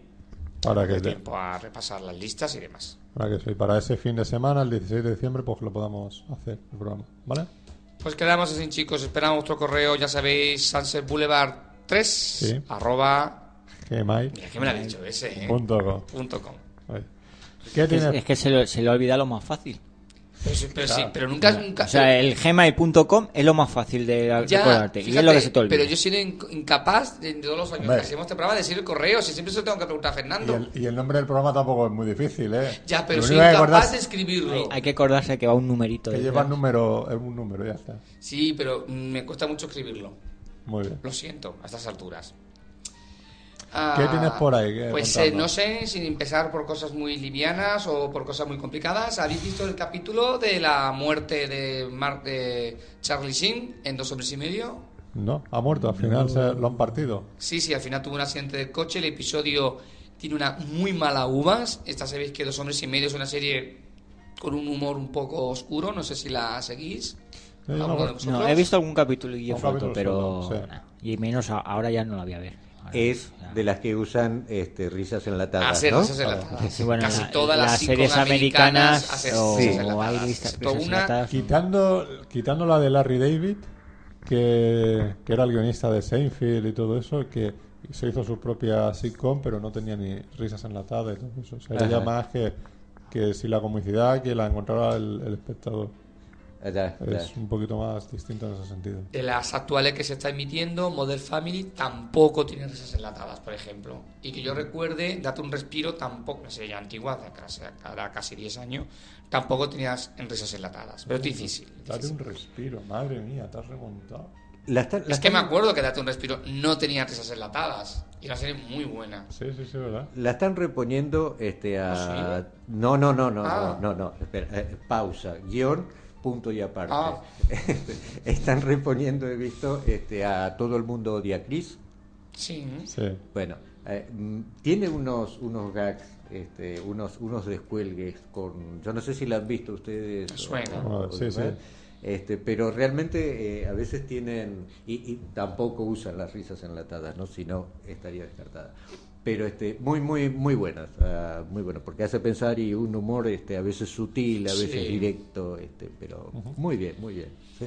Bueno, pues el caso es que ya sabéis que Aston Kutcher, pues bueno, sustituyó a Charlie Sheen con bastante éxito de audiencia, aunque eso sí, ya sabéis que Aston Kutcher se va a divorciar de Demi Moore, con lo cual los productores de la serie están bastante aterrados con que esto les pueda afectar, así que bueno, pues ahí queda de momento esto. Confirmado, ya sabéis. Es un drama que se divorcie de Demi Moore porque afecta a la serie. Confirmado, ya sabéis, esta es la última temporada de Mujeres Desesperadas. Hubo una generación de nuevas series que fueron Anatomía de Grey, House, Perdidos. De hecho, prácticamente nos queda House y nos queda Anatomía de Grey, que son las dos únicas que sobreviven de esa temporada, porque Mujeres Desesperadas ya es oficial que termina esta temporada y House es muy probable que también termine esta temporada número 8. Esta que ha comenzado con el Doctor House en la cárcel. Sí, algo he visto, ¿no? Que parece que lo han detenido por algo, ¿no? Sí, pero los guionistas ya no están desesperados porque no saben ya lo que hacer. Es que yo creo que ya no hay más donde coger de esa serie. Sinceramente. Perdón por coger para alguno de los que... sí, no, es que adelante, que más o que menos... Que lo que coge, se pueda, ¿no? Claro, que más coger. O que menos coge o por lo menos lo lleva en mente, ¿no? Claro. Otro clásico que desaparece es One Free Hill, la típica serie adolescente que durante 9 temporadas se está emitiendo en CW. Está sonando tu sintonía, ¿eh? ¡Ay! Espera, que ahora va la otra. Y se despide también esta temporada. Es una serie que ha tenido un público muy mayoritario. Mira, aquí tienes la antigua. Y antes estaba la de... Venga, espera. La está la antiguísima, la original. ¡Hombre! Esto es Monkey Donkey. Esto que le gusta mucho a Fernando Alonso. Sí. Bueno, pues se despide definitivamente One Free Hill después de casi 9 temporadas y uno de los pesos pesados de este canal de SW. Bueno, más cosillas. Ya es oficial la nueva versión de La Familia Monster. Sí. La NBC va a grabar un piloto en la que se intentará un poco actualizar el concepto de la familia Monster a la época actual, así que ya veremos. No creo que tenga mucho sentido. No lo sé, a no ser que lo adapten tipo o Modern Family o tipo alguna de estas, pero digamos que la gracia que tenía, porque era una serie muy blanca en el fondo, ¿no? Aunque tenía cierto humor negro de vez en cuando, pero una serie muy blanca. No, pero era una serie muy divertida. Eso sí. El personaje de Herman Munster, la verdad es que era todo un personaje. Así que estaremos atentos a todos quiénes son los actores y si sigue adelante la serie, porque en principio solamente se va a grabar un piloto sin más. Uh-huh. A ver, los rumores sobre la película de Doctor Who llevan como 40 años. Desde que empezó Doctor Who. De hecho, hay dos películas de Doctor Who. Sí, pero creo que es una gran película para la pantalla grande. Por Peter Cushing. Con una gran superproducción. Uh-huh. Y de pronto los rumores han vuelto a surgir. La BBC lo ha negado, pero los rumores están ahí. Están ahí. De hecho, yo leí una noticia que no es que quieran hacer una, sino que quieren hacer una saga de películas del Doctor Who. De hecho, se estaban planteando qué Doctor Who iban a coger, qué actor iba a interpretar, si el Doctor Who actual, de la serie actual, alguno de los anteriores o uno nuevo, porque en principio se rumoreaba que no iba a estar ligado a la serie, que en principio iba a ser una película para el gran público, para gente que no conociera el personaje de la serie de televisión y que iban a empezar de cero. Uh-huh. No sabemos, la BBC niega la noticia, pero lo cierto es que por los foros de internet se mueve bastante. Por ejemplo, cuando la BBC perdió los derechos de Doctor Who, ¿no? Sí. Al final de los 80, que estaban en Estados Unidos, todo eso, ahí se intentó el hacer una película. Creo que se hizo algo durante los 90, en plan telefilm o algo así, o capítulos sueltos. Es probable que hubiera episodios especiales tipo de telefilm en la BBC. Entonces esto como para Navidad, ese tipo de cosas, ¿no? Y, pero claro, no tenían los derechos, no se podía hacer nada. Cuando perdieron la productora de Estados Unidos los derechos sobre Doctor Who, entonces fue cuando la BBC retomó la serie, la que estamos viendo ahora, que lleva ya 6 temporadas, y la idea, ¿no? A lo mejor de plantear, ¿no? De hacer alguna película. Puede ser interesante. Hombre, yo creo que puede ser muy interesante. También es verdad que la ciencia ficción británica es muy peculiar, no es la norteamericana que estamos acostumbrados a ver en las películas norteamericanas, en que bueno, no sabemos, pero en principio la idea de hacer una gran superproducción a nivel internacional, bla bla bla bla bla. Veremos. ¿Habéis visto ya Person of Interest? La nueva serie de Mitchell. Me mira a mí como si yo viera alguna serie. Sí, Dios mío, no sé a quién mirar. No. Es que hacer un programa de series sin gente que ve. ¿Y tú, Fernando? No, yo eso no lo estoy viendo. Bueno, está protagonizado por nuestro querido Benjamin Linus, este actor genial absolutamente, y este chico que hizo de hombre sufrido en La delgada línea roja. ¿Cómo se llamaba este actor? Había muchos sufridos. Clips. Y que también salió en... No. Algunos son sufridos, otros dan pena. Ay, Dios, Dios, no me acuerdo este actor. Woody Harrelson. No. Salió en esta película que hizo Steven Spielberg sobre una venganza de Israel contra aquel comando palestino. ¿Cómo se llamaba este actor? Múnich. La película, no el actor. Múnich, el actor, ¿quién era? El Bana, ¿no? Que también hizo la nueva versión del Prisionero. Ya sé quién dice, sí. No me acuerdo, chicos. Sé quién dice, pero no me sé el nombre. Sí. Bueno, pues ambos actores son los protagonistas de Person of Interest, una serie que ya ha estrenado la sexta, con pocas semanas de diferencia con respecto a Estados Unidos.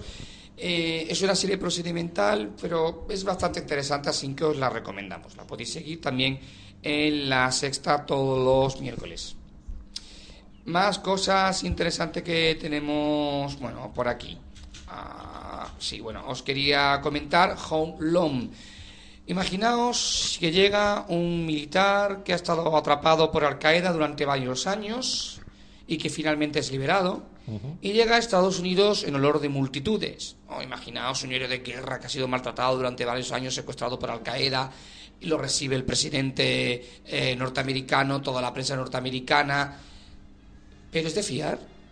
Uh-huh. En realidad le han lavado el cerebro y está trabajando para Al Qaeda, o en realidad es un doble agente, hace aparentar que trabaja para Al Qaeda pero en realidad se ha infiltrado en Al Qaeda. Bueno, estamos hablando de Home Alone, una de las nuevas series que está arrasando en Estados Unidos. Iba a haber una primera temporada de 8 episodios y ya se ha confirmado una segunda temporada. Es una serie de intriga, de doble juego, nunca se sabe, te están constantemente engañando, no sabes nunca si de verdad trabaja para Al Qaeda, si no trabaja para Al Qaeda, si es un agente doble, así que os la recomendamos. De momento no se ha emitido en abierto en España. ¿Cómo decías que no, el actor es John Cleveland? Eres James Caviezel. Sabía que había una C y había una L. O sea, estando, claro, así digo yo.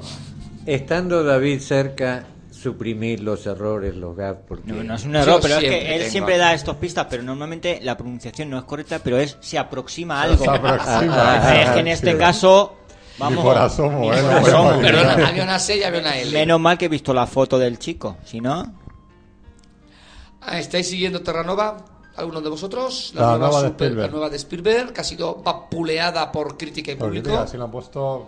Otro parque jurásico, ¿no? Exacto, pero en plan cutre, con unos dinosaurios que son de risa. Sí. Vale. De momento... a ver si quería hacer una comedia y el hombre no lo entendió el público. No, pero a ver si quería hacer la de dinosaurios, ¿no? La serie esa de... que hubo en los 80, ¿no? Ah, aquella que era una familia de dinosaurios, qué graciosos eran. Esa era buena. La verdad que era bastante buena. Bueno, creo que la alargaron demasiado, pero... Pues os recomiendo... a quien os guste un poco la ciencia ficción, esa serie Terranova, pero sabéis que es Spielberg en plan cutre. Hay una primera temporada confirmada, no sabemos si va a haber una segunda temporada, porque no está teniendo... Además, teniendo en cuenta que es la serie más cara que se está emitiendo ahora mismo en Estados Unidos, una serie carísima, pero sin embargo la audiencia es bastante mediocre. Así que si alguno estáis interesado, la miráis ahora. Es cara, pero encima tiene factura cutre. Pero eso es el problema, que te la venden como muy cara. La serie más cara, no sé qué, no sé cuánto. Y tiene cierta factura... pero no termina de lograrse, con lo cual la gente en internet dice que dónde se va el dinero. Porque los dinosaurios son de risa. Hombre, pues... fueron los descartados de Parque Jurásico, ¿no? Seguramente. Los que no pasaron el casting. ¿Qué tal la American Horror History? La están poniendo muy bien. Pero que muy bien. Crítica y público, una serie del canal FX. Lleva ya 7 capítulos en Estados Unidos. Y la crítica dice que a veces... es una serie bastante inquietante, que no se sabe de qué va, pero que no deja de ser una serie que te atrapa realmente. No sé si la habéis visto alguno de vosotros. Digamos, todavía no. Quiero esperar que hayan unos capítulos más y más o menos puedo hacer maratón. Realmente es interesante, ¿no? Porque parece que la serie es terror puro y duro. O sea, que sí, bastante, está a todos los tópicos de lo que es el género, pero dices que realmente te asusta, realmente te engancha, ¿no? Te mete dentro de la historia. O sea, yo es una de las que tengo ahí. Yo toda la gente que ya la ha visto, que tal, que la está siguiendo, todo el mundo está enganchado. Y bueno, así pues, que es una de las que pueden ser interesantes. Al menos una de las más innovadoras y estéticamente es muy, muy, muy llamativa, ¿no? O sea, han sabido innovar bastante desde el punto de vista estético. Así que la dejamos ahí. Vale. ¿Seguís la serie Wits? Tampoco. Esta serie de esta chica que para sobrevivir decide cultivar marihuana y venderlo en su pueblo. Y en torno a la venta de marihuana, de esta marihuana que cultiva en su casa, en un pequeño pueblo del centro de Estados Unidos, pues se mueven muchas historias. Bueno, pues si la seguís, ha sido renovada sorprendentemente por Showtime por una 8ª temporada. Es 8ª. Es la 8ª, lleva ya 8 temporadas. Hombre, en antena. Lo que da un porro, ¿eh? Sí, no sé. De hecho, la 7ª temporada iba a ser la final. De hecho, los guionistas dieron un final cerrado a la serie. Y sin embargo, ahora el canal la ha pedido. Se fumaron el guión, ¿no? Y entonces ya se quedó abierto. Estaban viajando. Se ha quedado por ahí. Otra serie. El final, yo qué sé. Bueno, os la recomiendo, Otra serie muy curiosa que ha empezado su primera temporada en Estados Unidos es Érase una vez. Y es la adaptación... El western. No es tu gran clásico. Sino que es una serie basada en el hecho de considerar que los cuentos de hadas de los hermanos Grimm son reales. Y es una serie que está teniendo bastante éxito en Estados Unidos y que plantea que personajes como Bella o el padre Blancanieves o la bruja de Hansel y Gretel, las Cenicientas son personajes reales que viven en una ciudad de Estados Unidos. Y en principio algo que puede parecer un poco bobo está bastante bien manejado. Así que os la recomiendo. Pero es un poco también el argumento de la de los hermanos Grimm, ¿no? Es que porque se mezclaba, si no recuerdo mal. Es que fue muy sospechoso y se acusaron mutuamente las dos series de copiarse los guiones. No, esa es película. Pero es que hay una serie que se llama Green y va un poco sobre eso también, simultáneamente. Pensé que os estáis refiriendo. Es que hay otra serie que se llama Green que tiene un aire y ambos están acusándose mutuamente de haberse copiado. Así que bueno, pues nada, pues si os gusta este tema, pues ya sabéis, os lo recomiendo encarecidamente. Y por fin, tenemos fecha de estreno de la segunda temporada de Walking Dead en abierto, en la sexta. Han estado moviendo fechas, pero parece confirmarse que se emitirá los miércoles, a partir del miércoles que viene, miércoles 23 de noviembre, segunda temporada, con apenas unas diferencias de tiempo, de semanas de Walking Dead en la sexta, a partir de este miércoles 23. En la Fox creo ya la están emitiendo. Por eso les comentaba que sí. En abierto. Uh-huh. Y recomendaciones rápidas, antes de que cancelen la serie, os recomiendo Panam, que está bastante bien, es como Mad Men, pero en un aeropuerto, con Cristina Ricci. Hombre, siempre está bien. Así estéticamente. Es que, el otro día lo dije, pero si yo es que si tenemos la misma edad, si yo tenía 10 años cuando ella estaba... Hemos crecido simultáneamente todos. Claro. Es que vos te fuiste al oeste, Fernando. Sí. Claro, entonces es ahí donde... Ahí me perdí. Claro. Ahí es donde me perdí. Perdieron el contacto. Me dio una isolación. De todas formas, te digo, no sabes lo que se pierde ella, ¿no? Claro, siempre veámoslo así. O sea, yo también la encadenaría. ¿La encadenarías? Sí. Ah. Eso de una película, es que hace ella. Un chiste para algunos oyentes, claro. Los que se acuerden y los que escucharon aquel programa. Justo. Fausto recuerdo, te falta por decir. No. Seguro que fue un gran programa. Hablando de Cristina Ricci, de Lakers Neymoan. Exacto. Pues si sois fan de Cristina Ricci, ir a ver Panam, porque no va muy bien dado en Estados Unidos. Hay que apoyarla, Apoyad si queréis seguir viéndola con el modelito de una azafata de Panam. ¿Yo qué hago aquí? O sin modelitos y sin uniforme de Panam. Ay. Y por supuesto, la recomendación de la serie de la temporada, la serie que no es original americana, pero está bastante bien. Yo la estoy siguiendo en su versión norteamericana de Killing, quien mató a Rosalind. Uh-huh. Una historia bastante oscura, un entramado político y un entramado bastante inquietante, sí, sobre el asesinato de una adolescente y la investigación policial que lleva la policía de Seattle. Pero esa serie se supone que es muy cerrada, ¿no? Que no... No, lo siento mucho. La versión danesa, serie muy cerrada, se terminaba la primera temporada con el descubrimiento del asesino y a correr. Pero ¿qué ha hecho Estados Unidos? Lo malo que hace Estados Unidos, alargar la serie. Con lo cual han terminado la primera temporada descubriendo un asesino, pero en el último segundo...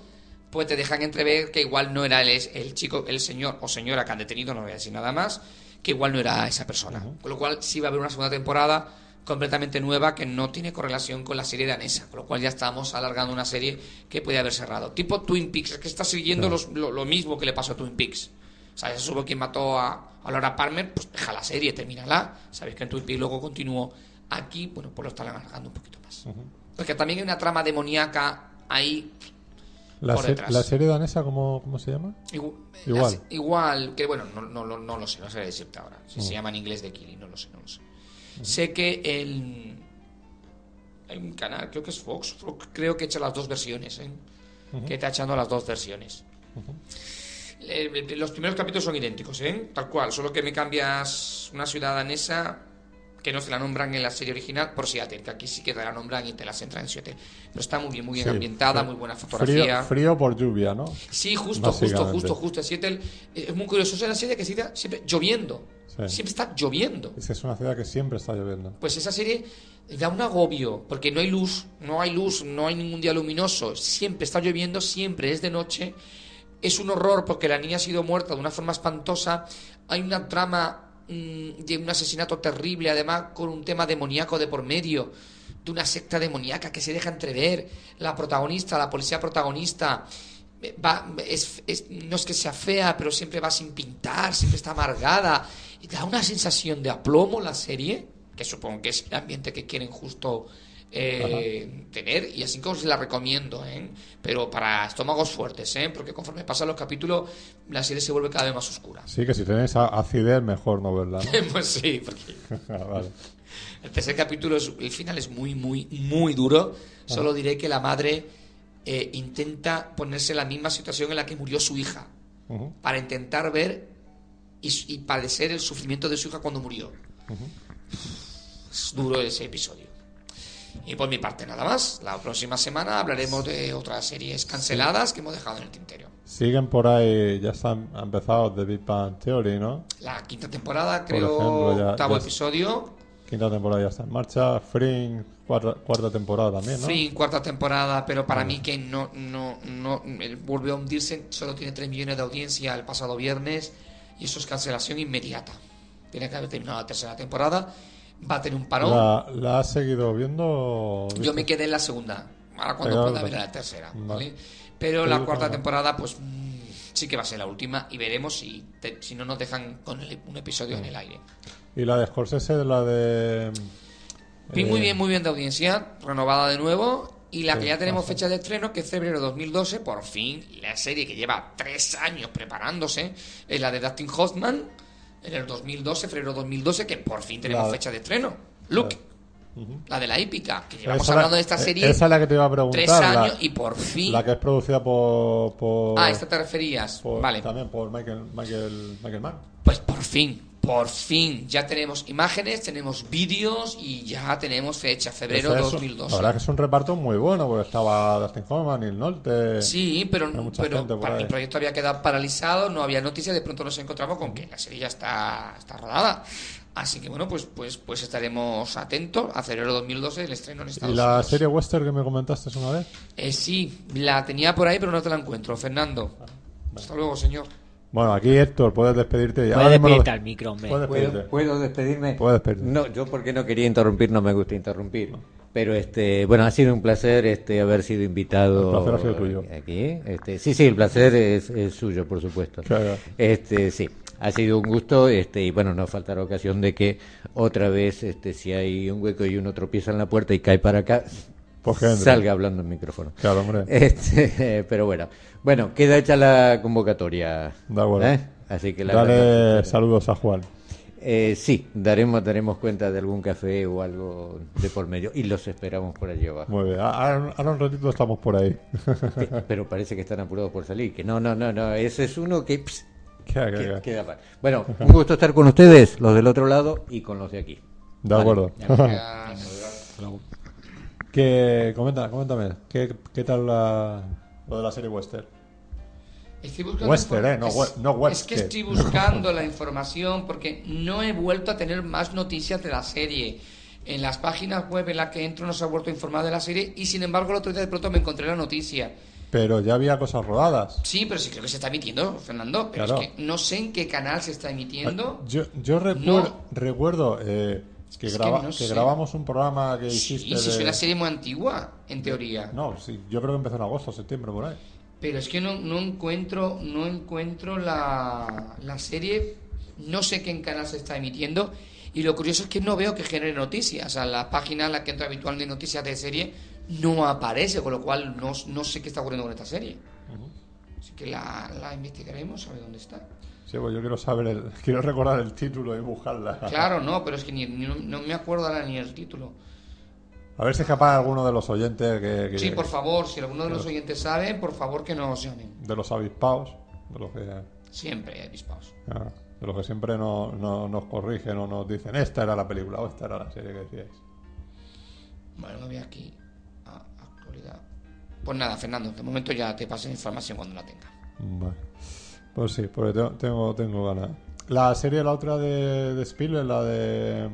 Fallen Sky, la han renovado, ¿no? Algo de eso. Está renovada, pero vamos, la serie es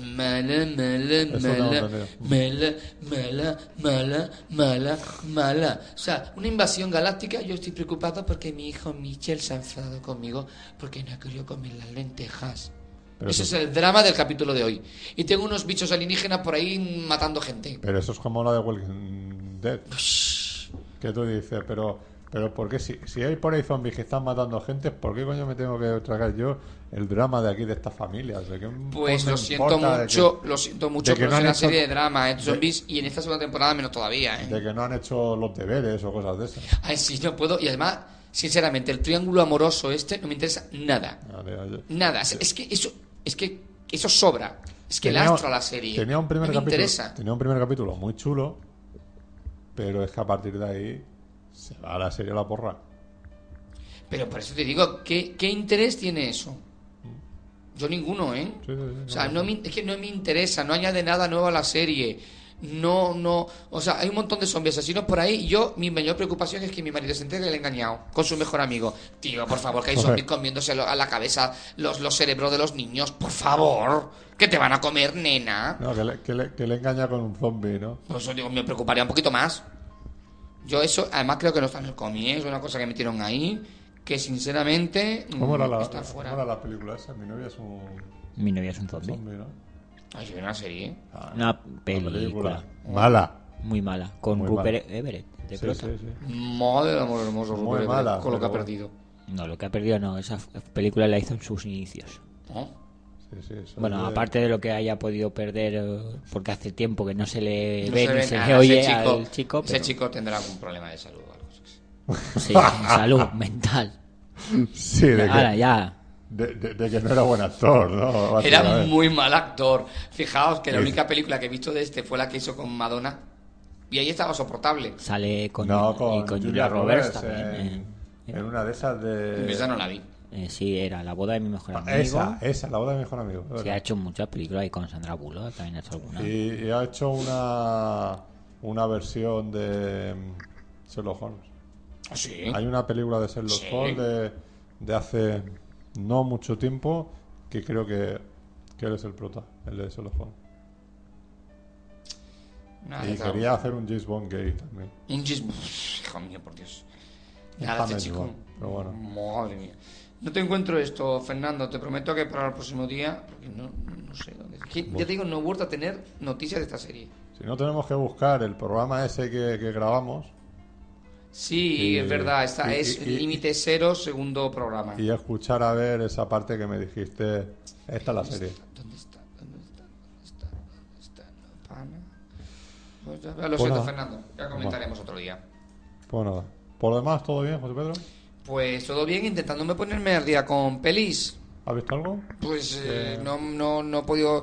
Estoy por fin terminando la última temporada de Smallville, que me quedan 2 episodios ya por fin. ¿Solo 2? Solo 2, o sea, por 2 fin. 2 no es el último. No. O sea, el penúltimo y el último que es la doble. Que es doble. Y por pues supuesto, no sabes lo que te espera. Ya, sí. Emoción, cómete las uñas. Córtate las uñas porque las uñas. Y por supuesto, por fin debo ser la única persona en toda España que está viendo Caprica hasta el final. Bien, ya solo me quedan 4 episodios para acabar la serie. Qué bobo. Debo ser la única persona. Porque cada vez se parece menos a nada relacionado con Galáctica. O sea, ya hay una paranoia de un mundo virtual y un montón de niñas ahí. ¡Ay, me haces daño! Una cosa. Yo ya la veo por deferencia. Sí. Porque de vez en cuando sale algún guiño, ¿no?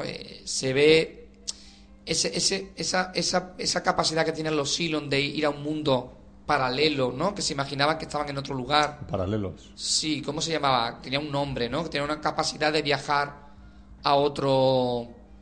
Sí, de aislarse del mundo en el que estaba en ese momento. Es lo que me dices, pero no me acuerdo cómo se llama. Pero por fin se explica de dónde sale y aparece Dios.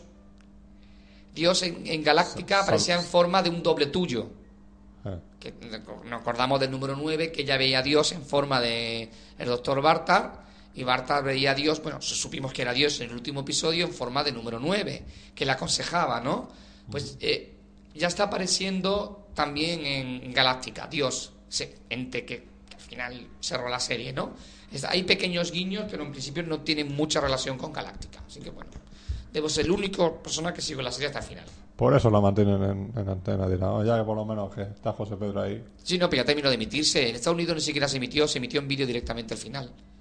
Así en vídeo, no en DVD, ¿no? Perdón, en VHS. Directamente en VHS. Dijeron, esto ya no interesa nada. Esto que vaya para el beta directamente, que... Sí, bueno, chicos. ¿Y alguna cosa más que estés viendo por ahí? No.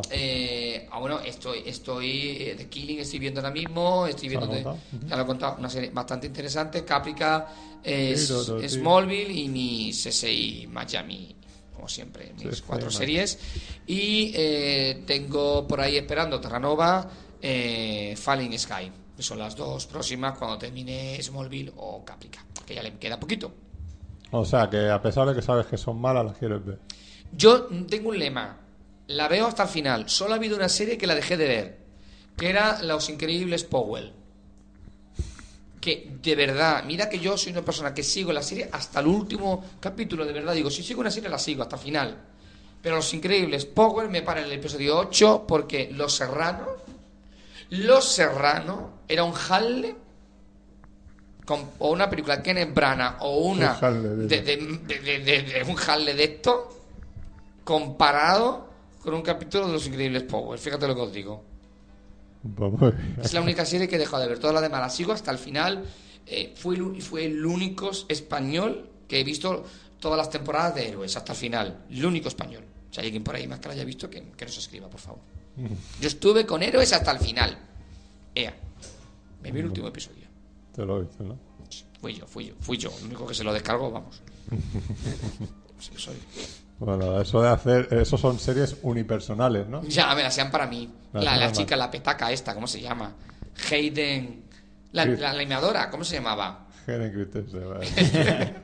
Que no. Luego la mataron en Screen a la pobrecilla. Sí, Hayden Penaquier. Esta. Hasta el final estuvo con mi chica. Uh-huh. Por cierto, Kristen Bell... Creo que le va a dar... ¿Eso que un villancico o qué? Pues la casilla Verónica Mars. Y luego estuvo haciendo de chica eléctrica en Héroes. Ah. Ay, Dios. Tiene nueva serie, por eso ya le han dado una serie por ahí de secundaria. Muy bien. Ah, por cierto, Alcatraz. Se estrena ya en Estados Unidos. Mm. Tenemos mucha ganas de ver Alcatraz. Próximamente con Sam Neill. Por dentro, ¿no? Y por fuera también. Por fuera. Es uno de los estrenos para enero en Estados Unidos, así que estaremos también muy atentos. Uh-huh. Ya está, me callo más porque me están esperando. Bueno, pues nada, pues no sabéis arreglar el programa. Exacto. Entre esto y tú, pues si no... pues nada, tenemos pendiente entonces hacer los especiales de las décadas. Unimos 50 y 60, en este caso, y luego a partir de ya pues enero iremos haciendo los 70, 80, 90, 2000. Y ya, como mucho, actuales, pero eso ya es lo que hacemos las... Sí, porque podíamos hacer de la década actual, pero solo llevamos... De la década actual un año. 2010 y 2011, ¿no? También a ver cuántas series han empezado en el 2000 o 2001. Bastantes. O sea, 2010 o 2011, que ya me he ido yo para atrás. Sí, ya te has sido... Pues sí. Bueno, pues iremos haciendo esos listados. Y no, sunsetboulevard3@gmail.com nos lo vais mandando hasta el 15 de diciembre. Y estamos en Facebook, en Sunset Boulevard, un blog de cine.blogspot.com. Y nada, un saludo a Héctor, que ha estado por aquí. A ti, David, también. Bueno, nos vemos la semana que viene. Bueno, antes de cerrar, te recuerdo que me has preguntado quién era el director de Misión Imposible 4. Bien, vale. Se llama Brad Bird. Y esta película supone un cambio radical en su carrera, porque es el director El Gigante de Hierro, Los Increíbles y Ratatouille, que son sus tres películas anteriores. También ha dirigido 2 capítulos de Los Simpson, pero eso fue en el 90 y en el 91. Eso es como el de la nueva versión esta de Spider-Man, ¿no? Que es el de la película está con el 510 juntos. Sí, algo así, pero yo creo que este cambio es más radical. Pasa de la animación para niños, infantil, familiar, a una película animada que no va a ser, suponemos, familiar o para niños. Bueno, ya veremos. Pues nada, pues estaremos pendientes. ¿Nos vemos la semana que viene, entonces? Sí. Nos vemos. Y si no nos vemos, nos tanteamos. José Pedro. Si grabáis los viernes, contad conmigo, ya sabéis, chicos. Sí, es que últimamente hay un desajuste. Sí, aquí no, porque de hecho estas últimas semanas he leído que grabáis los sábados, pues ya lo leí en el domingo. Y además me decía, uy, qué extraño, ¿dónde están? Terminamos de grabar Más Voces, ¿entiende? El programa que era antes. Digo, uy, no sé, han desaparecido. Pero luego veía que grababa. Digo, bueno, pues supongo que antes después volverán a los viernes. Sí, es un poco de movernos, que ha coincidido que ha habido viernes que por cuestiones de rodajes o de tal que no hemos podido.